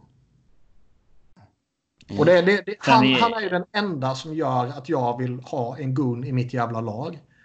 Och det är ju absolut inte för att jag tror på den här avskräckande effekten som vissa tror på. Jag tror ju det är skitsnack liksom. Nej, man vill slå in käften på honom så han inte kan spela mer helt enkelt. Man vill få in käften på honom om han gör någonting eller till och med innan han gör någonting. Jag fruktar Tom Wilson mer än jag fruktar Ovechkin och McDavid och Crosby och alla liksom. Och det har ingenting att göra med att han är en halvhygglig hockeyspelare. Det är för att han är en headhunter. För han har blivit rätt bra på hockey nu på sista åren. Alltså ja. Vi hånar ju det kontraktet rätt hårt. Men det lever han ju upp till nu tyvärr. Jo. Alltså men det är ju det som är frustrerande också i att han är ju ganska bra på hockey. Men så gör han de här idiotgrejerna liksom. Men man kan ju inte klandra honom för idiotgrejerna heller när... Nej, men som Flyers-matchen nu senast. Alltså hur många Flyers-spelare är inte distraherade av vad han... Ja, det är klart. Fast alltså, så jävla distraherade. De skötte det ändå bra i den här matchen. De fightade honom 2 gånger och liksom... Flyers har ju liksom Flyers goon denna säsongen är Joel Farabee. Det är liksom han som har gått fighterna typ. Och han var inte ens med i matchen. Det var det som gick? Det var Hägg och... Thompson. Och det är liksom inga fighters. Jag tänkte säga Farabee är ju inte ens. Han är ju en pytteliten. Ja, han är givetvis ingen goon. Han har bara råkat gå några slagsmål. Han är ju skitdålig på det. Men liksom man lät sig inte påverkas av att han höll på med sitt skit, att han går efter typ Claude Giroux med en sen och full tackling, och han går efter Raffl va? Med en sen och full tackling bakifrån liksom, där skit liksom, håller på med annan jävelskap. Man ändå lyckades ignorera honom och visst, han får väl vara jättestolt, jätteglad över att han lyckades vinna en fight mot Thompson och en fight mot Hägg. Men samtidigt förlorade hans lag, så han kan dra åt helvete. Mm. Men spännande race Metropolitan i alla fall. Vi får ta och gå vidare nu faktiskt. Mm. Du fick skulle vi tippa vilka som tar sig dit eller? Nej, det kan vi vänta med. Eller vill du ta den nu? Lite fikt att göra med 5 matcher kvar. Okej, då. Nej, då kör vi nu då. Tippa topp 3 Metro. Nu faller man ju såklart i fällan av att tippar tips exakt som det ser ut nu. Mm. Vilket det är så korkat, för så blir det ju aldrig. Nej. Det är ju något lag som kommer torska kommande 5. Det är något lag som kommer vinna närmsta 7 igen liksom. Troligtvis inte samma lag som har vunnit senaste 7 redan. Men liksom, jag är ju skeptisk till om Columbus kommer... Ja, men jag håller en tumme för dem alltså ändå. Nu tar vi topp 3 Metro först. Och ja, men lugna dig själv. Jag är ju skeptisk till att Columbus kommer klättra upp till topp 3. Ja. Islanders kanske har det i sig, men har samtidigt skakat lite liksom. Och Carolina och Rangers kommer ju inte göra det. Utan då är det kanske Islanders som kan upp där, tror jag. Det tar man ju inte som någon självklarhet. Jag ser väl de här 3 som är uppe i toppen nu som de som kommer vara topp 3. Sen är ju... Jag tror Caps kommer lösa första platsen. Jag tror de har liksom en... Stick ut i hackan då och säga att Pittsburgh löser första platsen. Pittsburgh 1, Washington 2. Det blir Caps mot Flyers. Och Atlantic är ju rätt givet att Boston blir 1, Tampa 2. Och sen så tror jag att det blir... Här känns det som att det blir de 3. Titta, de har spelat 67. Flora har 1 match till god och bara är många poäng bakom. Ja det är väl det.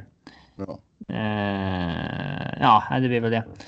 Och sen så får vi 2 villkort från Metro. Jag håller ju en tumme för Columbus, för det har varit coolt om de lyckades ta den och överkomma alla jävla skador de har haft och så vidare. Så var det kul om...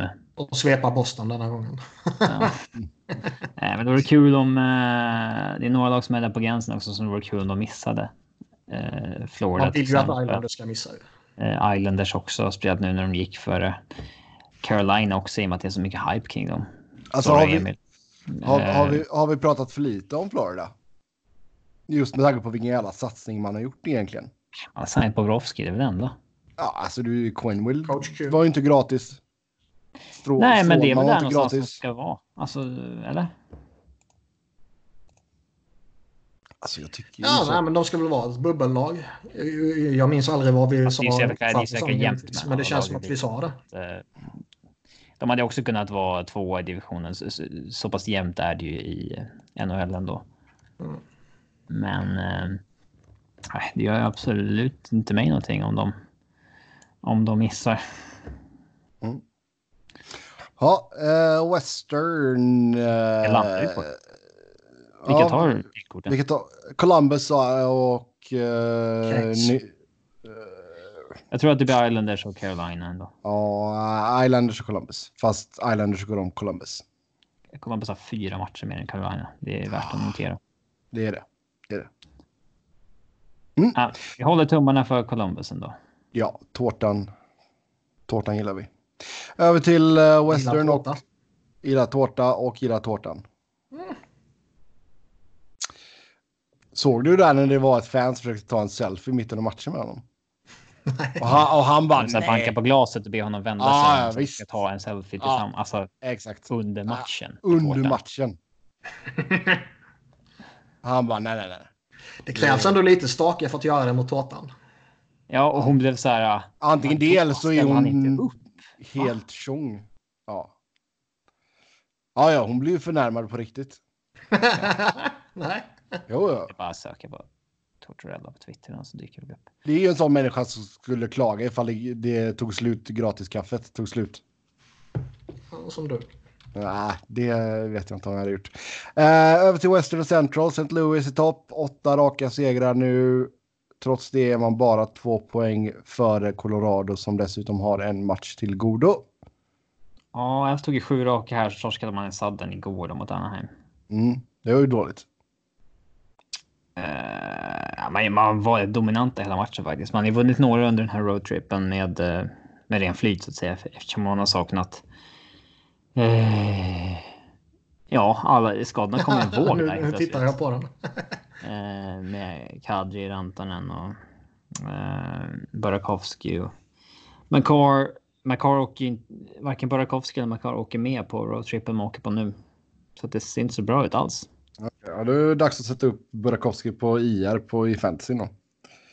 De har sagt att någon av dem kanske kan joina under roadtrippen, men att de inte åker med från början ens, då känns det inte så jävla troligt. Fan, jag har alla mina 4 målvakter startar idag. Ja. Så blir det blir att man kör Andersen mot LA och Stalock mot San Jose. Det känns ju ganska givet. Det känns också givet att det blir St. Louis som kniper första platsen. Det är svårt att ta den, tror jag. Det är imponerande det de har gjort. Alltså, som ingen jävla hangover överhuvudtaget. Ja, eller så kommer den snabbt. Ja, det kanske varit bra för tidigt, som vissa säger. Nej, men det är ju också givet att det blir Colorado och Dallas som möter varandra med en trolig hemmafördel Colorado. Ja. Hur ser du på en sån potentiell matchup? Det är skit att de ska behöva möta varandra, men visst, där går väl Colorado in som knapp favorit, skulle jag säga. Fast inte om skadeläget är nuvarande. Då måste man i alla fall ha med Kadri och Rantanen och Burakovsky och Karl. François eller Grobauer, det kanske inte blir så avgörande, men ja. Så det är bra målvakter i Dallas. Så det hade varit det är 50-50 i princip. 55-45 till Colorado kanske. Man vet att Dallas sovande stjärnor skulle vakna till något också när det vankar slutspel. Han var inte kassa förra slutspelet. Eventuellt. Jag får med Ben var det i alla fall. Ja, han är inte så bra på hockey längre. Men...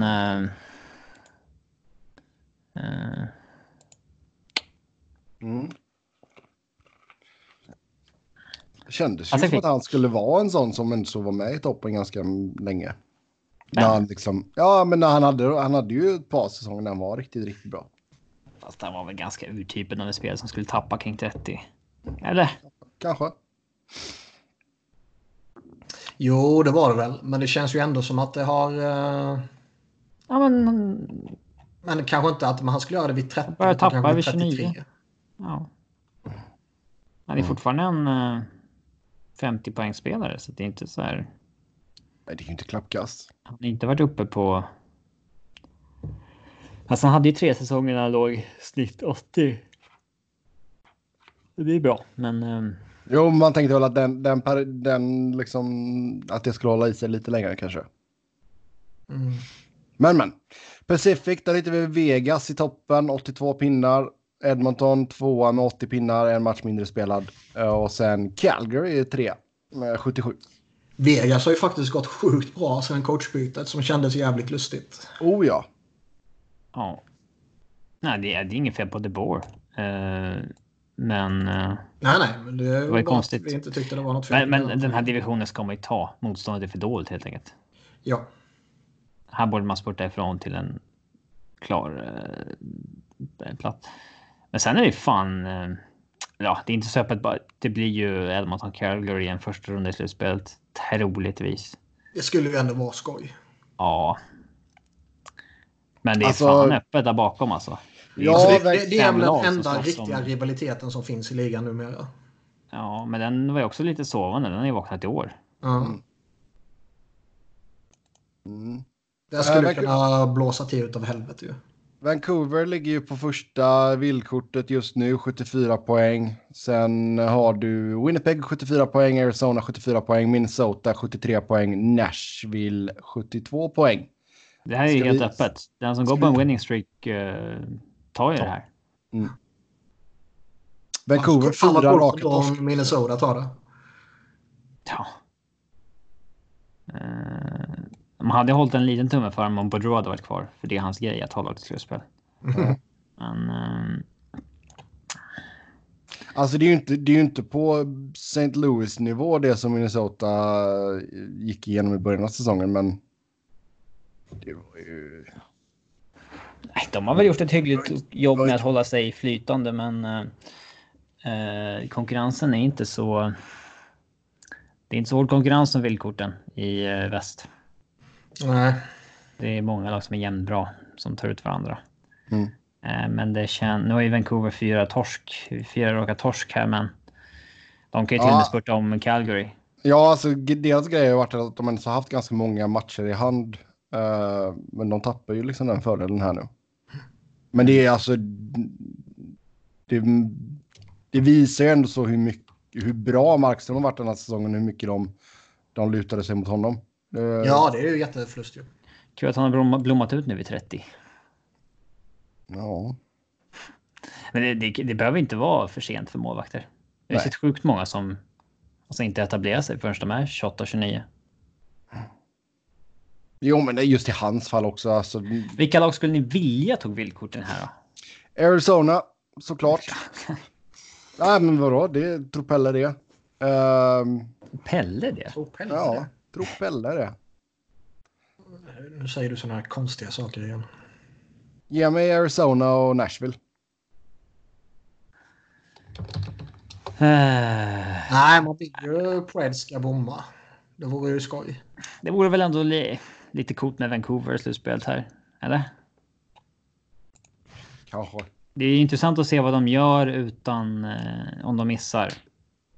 Men de har lite häftiga spelare så där som hade varit coolt att följa. Jo, men samtidigt skulle de bomma så kan de bara peka på Markström borta, Bosa var borta lite. Ja, fast Aquilini har ju skickat folk. Så är det ju oundvikligen så att Devils kommer att vinna draftlotteriet med deras första val. Ja. Och därför vill man ju att de går till slutspel. Så kan det vara. Men nej, men jag skulle väl hålla någon tumme för att de tar något. Alltså resten av lagen bakom, alla de har ju haft för dåliga säsonger för att gå till slutspel, tycker man ju. Tänk om Chicago spurtade om alla här på slutet. Ja. Ja, det har varit anmärkningsvärt. De har ju 3 raka nu. Mm. Medvind. Kan. Nej, men liksom vinn 4 raka till så är man med. Mm. Det är inte utslutet. Men alltså man har ju trott hela säsongen att Nashville på något sätt ska få ordning på det. Det lyfter ju inte. Nej. Och någon som sa att de har inte vunnit mer än 2 i rad någon gång hela säsongen.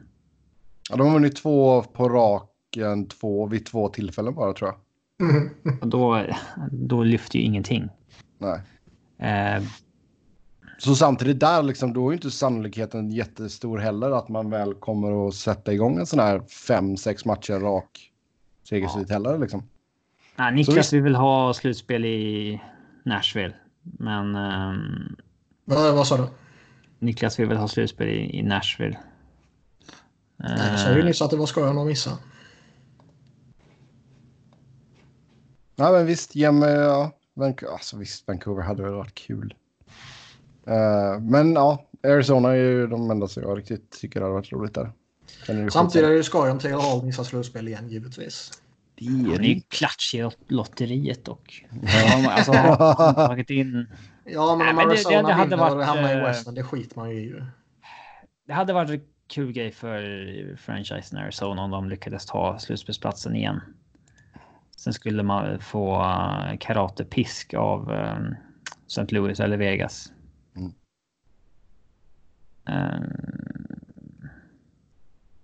Vi säger över Arizona då. Ja, man får välja. Ja. Yes, då tar vi och klämmer av några lyssnarfrågor här innan vi rundar av. Först ut, kan jag inte gå ner lite djupare i Henrik Lundqvists situation? Varför är det ens uppseendeväckande att han blir petad? Det är ju för att han är lite av en ikon. Nej, men alltså det uppseendeväckande är ju att han blev petad till 3:e valet. Mm. Det är ju för att de har 2 målvakter som... ja, alltså den situationen har ju bara uppstått på något sätt liksom. Ja, men sen liksom att en 38-årig målvakt, hur stor han än må vara, petas ner som backup bakom en jättefin talang som Shesterkin. Det är ju inte det minsta konstigt. Det är ju fullt naturligt, till och med givetvis. Däremot blir det ju en... Alltså om så skulle vara fallet så tycker inte jag att det skulle vara något att reagera på. Det är liksom en naturlig utveckling bara. Men det blir ju väldigt anmärkningsvärt när han petas ner som 3:e målvakt och får spela 6 minuter på 1 månad. Liksom. Jo. Han är fortfarande tillräckligt bra för att kunna spela. Liksom. Men ja, har man både Georgiev och Shesterkin då... Båda har väl hotat med typ att dra till KL om de inte får spela. Och så. Alltså då, vad fan ska de göra liksom? Det är ingen kul situation. Nej, det är en jättejobbig situation. Sen har de väl, alltså de har inte hanterat det på bästa möjliga sätt direkt. Liksom. Typ som för Henke Lundqvist nu, att spela 6 minuter på 1 månad och sen slängas in mot ett jättehett Philadelphia där både Derrick Grant och Michael Raffl bara tokförnedrar honom och lurar upp honom på att köpa Sebbes korv på läktaren liksom.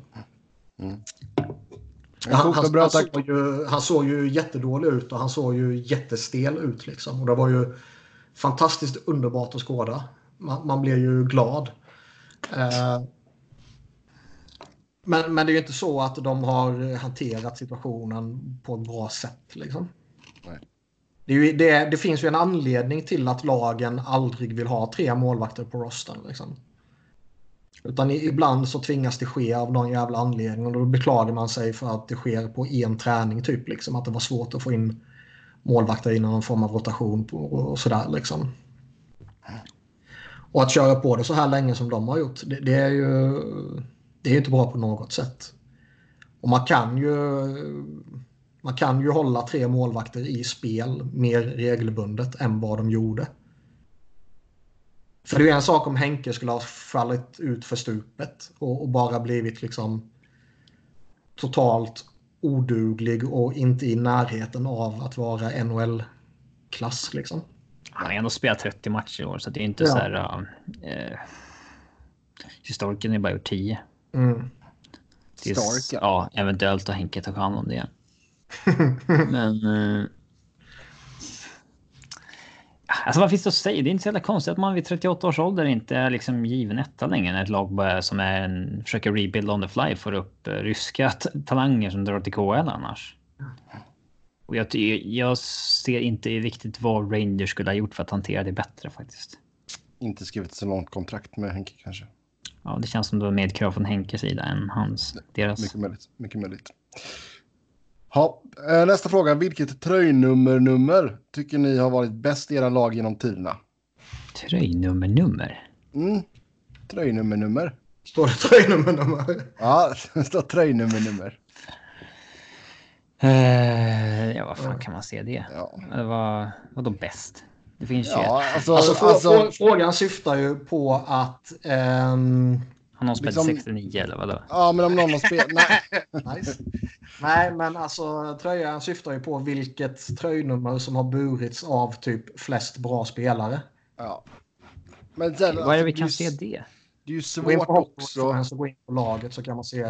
Hockey reference, eller? Ja. Vad sa du? Ja, hockey reference. Och sen gå in på laget där, teams och välj typ Philadelphia. Alltså det är ju svårt att inte säga... Och inte säga 99. Nej, men, ja, men han... Jo, men han var ju så bra.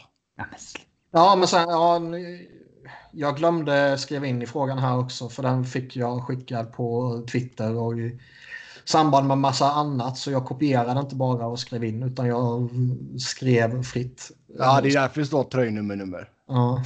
Okej. En del av frågan är ju också att man inte får inkludera spelare som, eller tröjnummer som bara används av en spelare. Ja, fan. Jag hittade skater register, eller vad? Sweater register kanske. Ja. Vart är du nu? Nu försöker jag också hitta detta bara för det.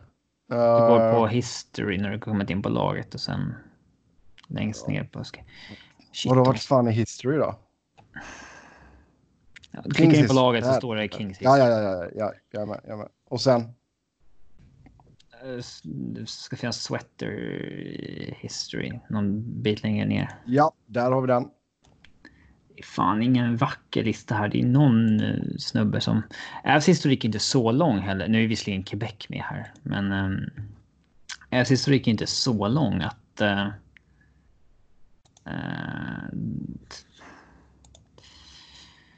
att det kommer många namn som utesluter personer här. Nummer 9, det hade Carrier och Duchesne senast. Men också Mike Ritchie. Usch. Ja. Finns det någon annan som spelat 19?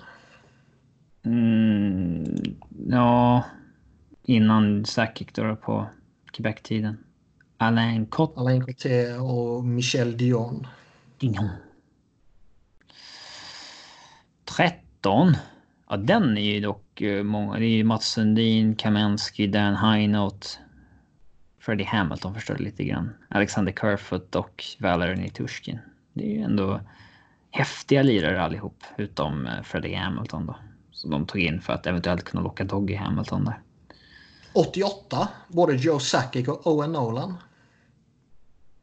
Joe Sakic hade han 88 en kort period innan han bytte till 1989. Ja, kanske han hade 21 innan. Ja, det var ju bara skit, kan man ju lugnt säga. Det är sjukt svårt på alla lag utöver ditt eget lag. Ja, så är det ju. 91 har 2 personer haft. Kamenev och Kadri. Per Ledin är den enda som haft 97. Oj. Han fick en ölchans, alltså. Den är jävligt speciell.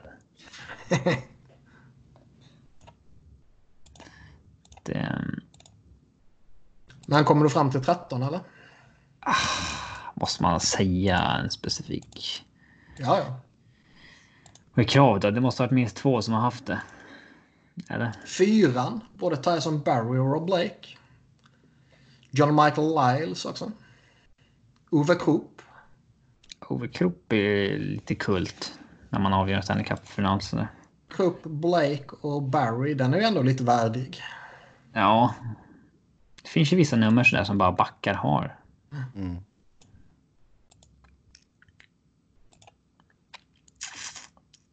Ja. Ja, men den var bra. Kommer du fram till något, Sebastian? Alltså jag försöker ju gå igenom här. Det är ju några nummer som varit jävligt populära. Alltså nummer 4 och Rob Blake hade ju den så jävla länge.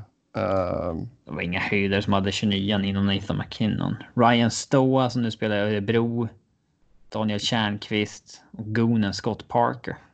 Jag kan säga, det är ju inte nummer 3 i alla fall. För den hade ju både Jack Johnson och Dion Phaneuf. Cursed. Ja, lite så faktiskt. Fan, ska man ta då?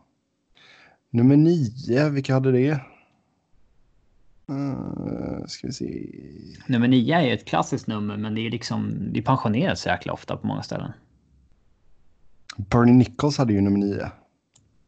Och Adrian Kempe har nummer 9. Ja, det var ett skitnummer. Gillar man Kempe fortfarande? Nej. Jo. Det har man aldrig gjort. Det gör man. Det är den, en av de få som...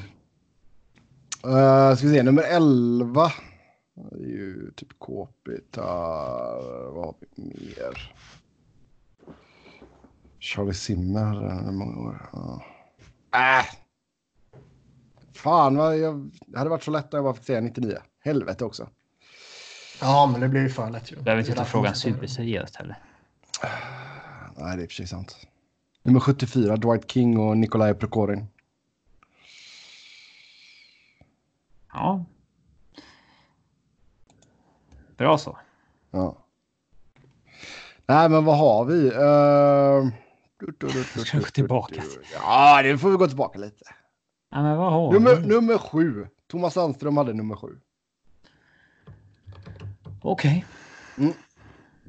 Mm. Inte helt rätt svar, men skitsamma.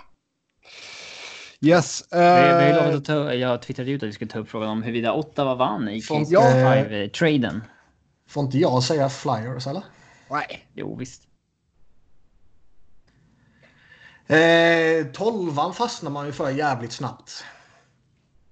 Gary Dornhofer som var med under mästerskapsåren. Sen Tim Kerr under 80-talet som var svinbra. Och sen Simon Gagné efter det.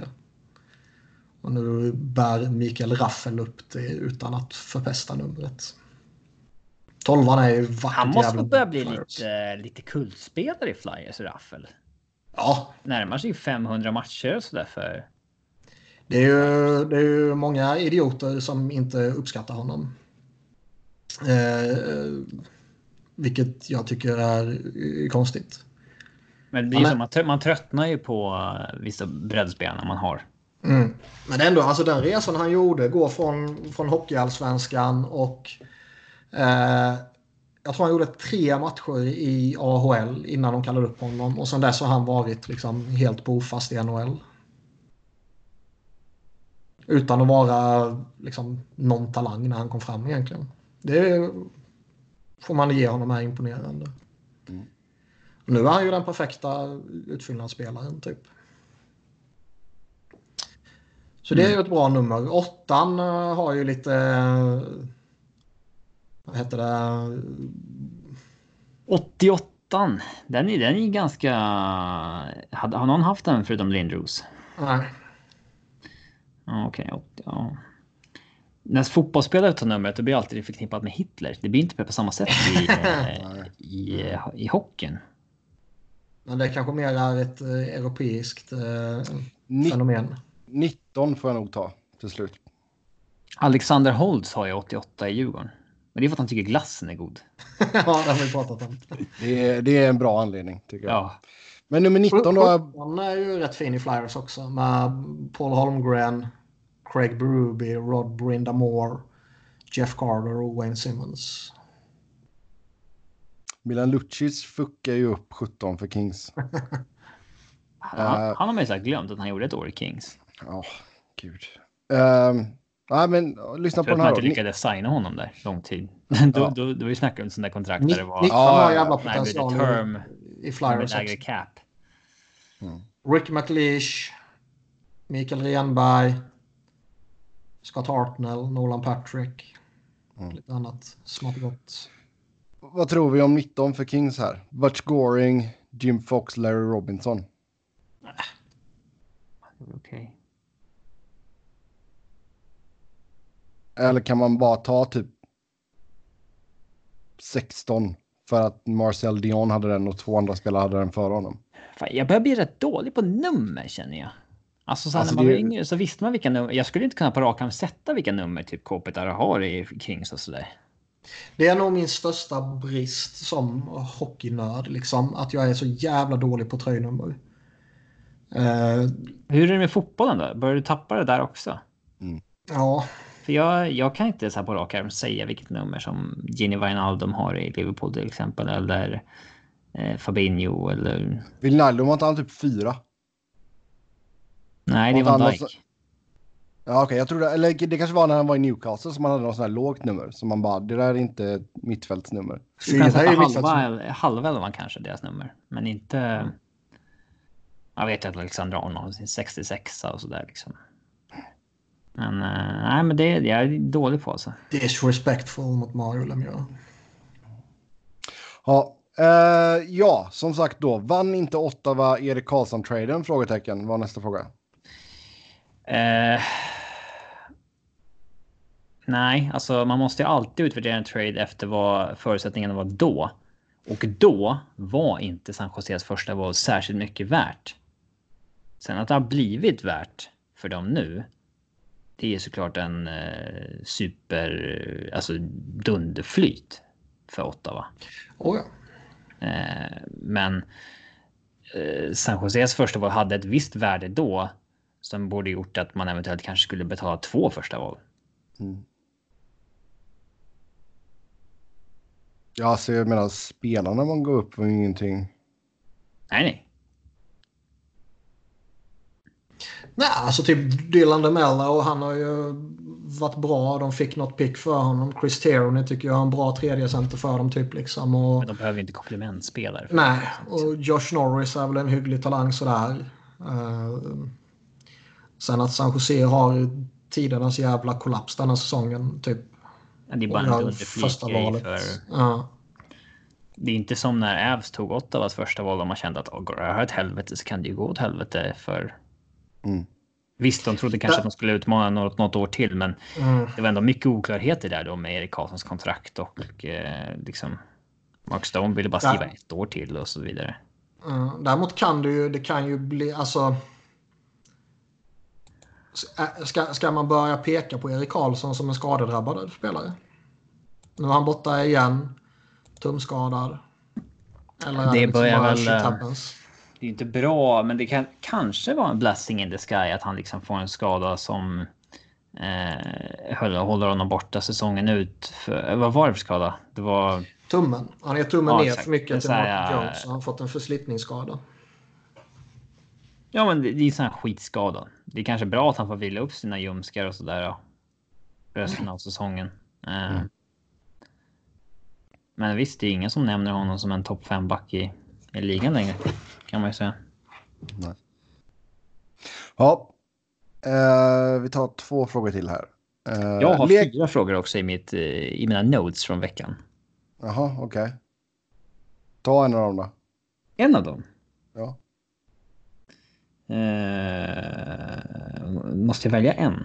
Du får välja en. Jag tar... Du måste väl börja med en. Du kan inte ta alla 4 samtidigt. Va? Exakt. Okej. Okay. Frågan nummer 1. Varför finns det inte fler spelare som kan spela på olika positioner? Varför finns det inga spelare som är liksom center/back? Högerytter/målvakt. I fotbollen finns det ju många som är liksom mittback/anfallare, inte som vanligt kanske, men det finns ju. Det finns många som är mittfältare back. Alltså ytterback slash ytterforward. Var det Niklas Alexandersson som var alla positioner på gamla CM-spelen? Ja, det var det. Var det, va? Ja. Gamla klassiska Magnus Erlingmark. Så jävla givet första köp. Han och Erlingmark. Ja. Men borde det inte finnas... Alltså, Patrice Bergeron, skulle inte han kunna spela back? Det är mycket möjligt. Det var ju... Jag minns inte om jag har berättat det, men Sami Kapanen gjorde ju det i slutspelet en gång. Var 15:e avsnitt kan man säga. Jag har aldrig sagt innan. Nej. Nej, men alltså, man får gå ner och nödfylla så här som back, men det är många... Jag förstår att man inte vill sätta ner sin första center som back. Bergeron, sådär. Men... om man har ett gediget centerdjup, får en skada och liksom sätta ner... Men säg att Flyers drabbas av en skadeepidemi i backlinjen nu. Jag hatar när man säger backlinje i hockey. Men är det inte rimligt då att kanske Sean Couturier går ner och spelar back? Jag skulle inte plocka min första center. Som ja, men det, du kan ju peta in Giroux tillfälligt med Kevin Hayes bakom och alltså du sätter inte Jo visst om man bortser från faktorn att man plockar sin första center liksom. Det är det man inte vill, men alltså nej, om visst, du får en enorm skadesituation så... Ja, jag tror Couture skulle lösa det som back liksom. Sen är det ju alltså fan, många forwards kan ju typ inte åka baklänges. Ja, det är konstigt i och för sig. Men, ja. Men de gör det liksom aldrig, så de har aldrig behövt lära sig det typ. Ja. Man ser ju relativt återkommande att typ sjundebacken, man använder sig av sju backar, sjundebacken får typ spela winger. Ibland är det bara att han sitter där på laguppställningen, sen är han de facto sjundeback och sitter på bänken och får hoppa in och göra något backbyte här och där. Men ibland så spelar de ju faktiskt som wingers. Florida har ju gjort succé med sina jävla backar som wingers nu. Ja, det har... Men det känns tvingas ju... också under skadeperioden. Ja. Det händer ju ibland. Ja. Och det känns ju enklare att gå från back till forward. Men skulle inte typ Nate Thompson vara lika bra back som Robert Hägg? Förmodligen bättre. Jag tänker att ersätta liksom de sämsta backarna borde inte en forward med OK packskills kunna göra det. Som ändå har lite size. Jo. Sätt ner han där och sätt in Shane Gostisbehere som winger. Ja, kanske han kommer igång. Jag vet att Djurgården Hockey brukade spela en av sina backar som center då och då. För att de hade för många backar typ och för få centrar. Var de bra på att teka? För det som ser väldigt korkat. Då är det fortfarande backjäveln som tekar. Som inte har tekat hela sitt liv. Det var Filip Holm, Alexander Falk spelade sen. Och det är ju så här... Alltså... Han måste inte teka bara för att han är center. Nej. Det känns jäkligt efterblivet. Oh ja. Santa Clara County says their recommendation to cancel large events include San Jose Sharks games. The Sharks have a game tonight at 7:30. Mot Minnesota, va? Ja, men det verkar som att den ska spelas som planerat. Ja. Ja, ja. Följdfråga till det här. Jag tror att vi var inne på det förut, men... När det pratas mer med expansionen, vem bestämmer vilken position folk har? Du får ju protecta antingen, tre backar, 7 forwards. Ja, du menar att du ska spela någon ett gäng matcher som forward så att han är forward och back, eller? Ja, alltså säger att nej, vi har inte backar och forwards. Allas har en typ gemensam position som vi... Vi har... Nej, men som Djurgården när man spelade med två halvor, en back, två halvor och 2 torpener. Ja, we're position fluid. Men liksom typ Claude Giroux var ju fram till, alltså seriöst, bara några år sedan uppsatt som right-winger på NHL.com. För att han typ... Skulle man kunna Först juridiskt fall då att ni har haft honom som right wing på nhl.com. Ja, men alltså typ för det var ju, det har ju hänt liksom typ att när det kom till All-Star omröstningar att typ en spelare har fått så pass många röster både som left-winger och right-winger så att han har gått in i både första uppställning och andra uppställningen efter säsongen typ. Ja. För att han är uppsatt som right-winger på NHL.com, men han spelar till vänster. Mm. Men liksom Claude Giroux, han spelade väl right-winger första säsongen typ. Och därför har han varit right-winger på NHL.com i liksom 10 år. Ja, typ liksom innan de ändrade det. Mm. Nu är han center trots att han har varit left-winger i 2 säsonger. Liksom. Men om du vill protecta 4 backar då spelar men fortfarande ha 6 forwards.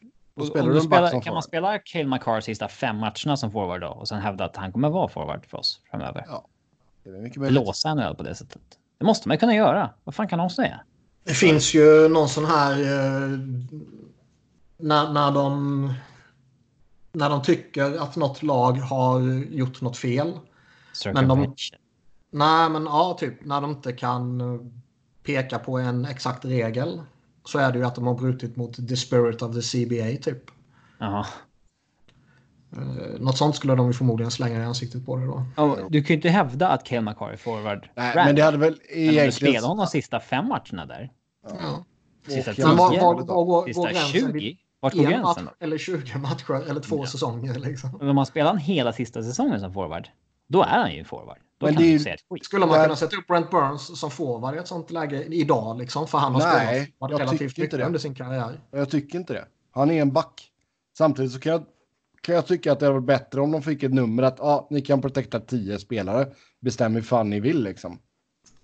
Och då blir problemet men säg att det är expansion 4 backar allihop. Så blir det Robert Hägg show i Seattle sen.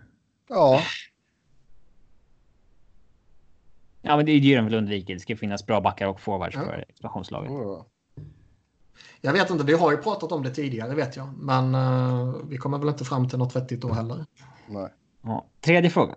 Mm. Vad tycker vi om uttrycket segababa? Segababa? Segababa? Ja, alltså segababa. Och det står alltså för second game of a back-to-back. Ah! Används tydligen i NBA oftast. Över de senaste 10 åren tror jag där har Flyers näst mest back-to-backs i ligan. Bra performance för att vara en segababa, skrev man. Second game of a back-to-back. Ja, men det kan jag gilla. Ja.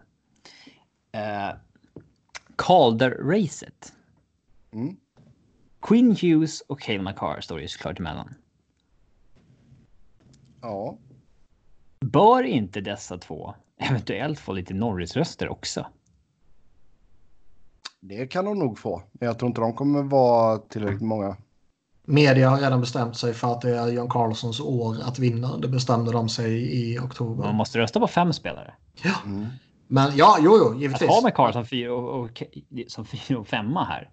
Det är absolut inte... Ja, fan, Quinn Hughes ligger 4 i poängligan och Cale Makar ligger 7 i poängligan. Ja, och Cale Makar har varit lite skadad. Så det förstår inte jag varför det ska spela roll om du spelar 60 matcher eller 75. Nej.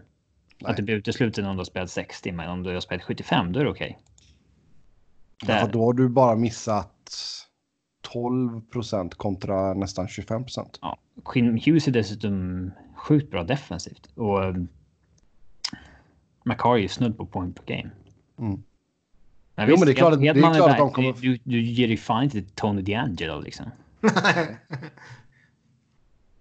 Carlson, Josi, Hedman, Hughes, Makar. Den är inte kontroversiellt. Nej. Det kontroversiella där är väl att du inte har med Provorov. Han är inte så bra, Niklas. Tyvärr. Jag har rätt och du har fel.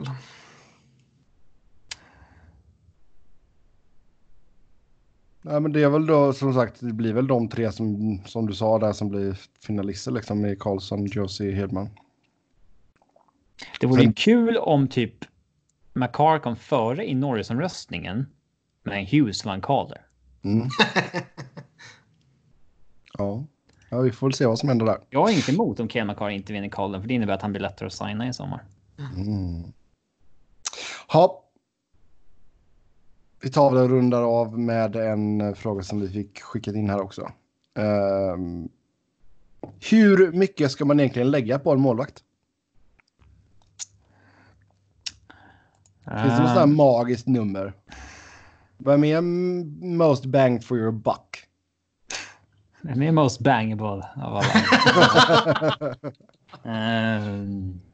Alltså, jag... klurigt det här. Alltså om John Gibson vill signa det han har signat i Anaheim, gör ju det. Alltså 6,4. Det är mycket för målvakt och han kan ju gå åt skit, men och det är långt och så vidare, men det är klart att du gör det, eller hur? Ja. Problematiken man kommer till är ju typ Henrik Lundqvist-kontraktet och Carey Price-kontraktet. Ja, när du är uppe där, ja. Men då har de samtidigt en mer gedigen pedigree att visa att ja, men jag är ingen vanlig målvakt. Jag kommer vara. Nej, så är det. Men alltså... Men Vasilevski, alltså, vill man ta det kontraktet? 9,5. 8 år. Man är ju inte toksåld. Det är inte bara ett 100-procentigt rungande ja. För att man kan ju hitta lika bra goaltending betydligt billigare. Men du riskerar ju också då att få år där du liksom träffar fel så in i helvete på baspositionen. Mm. Men det, kan du göra på Price. Och Price har ju vaskat säsonger hos Montreal på egen hand i princip. Jag tycker bara Henke som tar gjort det faktiskt, förutom när han började. Ja, han är ju i princip unik på 2000-talet som målvakt vid att inte ha något off-år. Sen att hans siffra inte är lika bra när han får spela var 50 match och är 38 år. Det kan man väl ge honom lite slack för liksom. Mm. Nej, jag gillar väl det här med att fast det är också jobbigt att trada för målvakter vart tredje år. Mm. Att liksom jag gillar det här med, som Avs gjorde med Grubauer, att betala, att signa honom på 3 år på 3,33. Det är bra liksom. Men då måste du betala ett andra rundsval eller kanske ett första för att få den målvakten varje gång. Och det är jobbigt.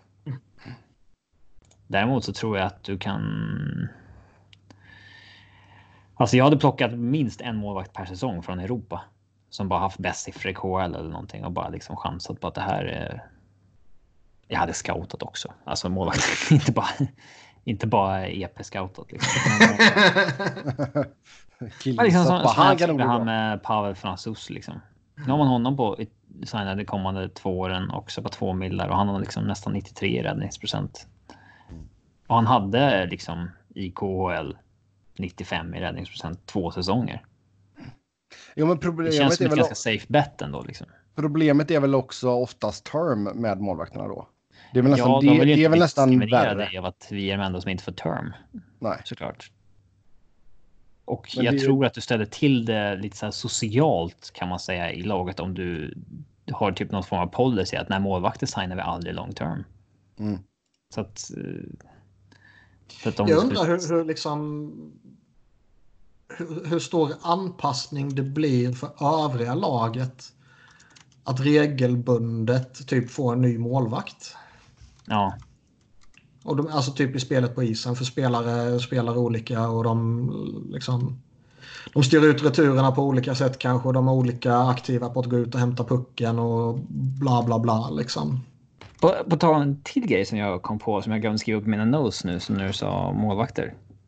Hur jävla dålig idé var inte trapezoidsen? Det var ju bara för att man hatade Martin Brodeur. Och det står jag bakom. Mm.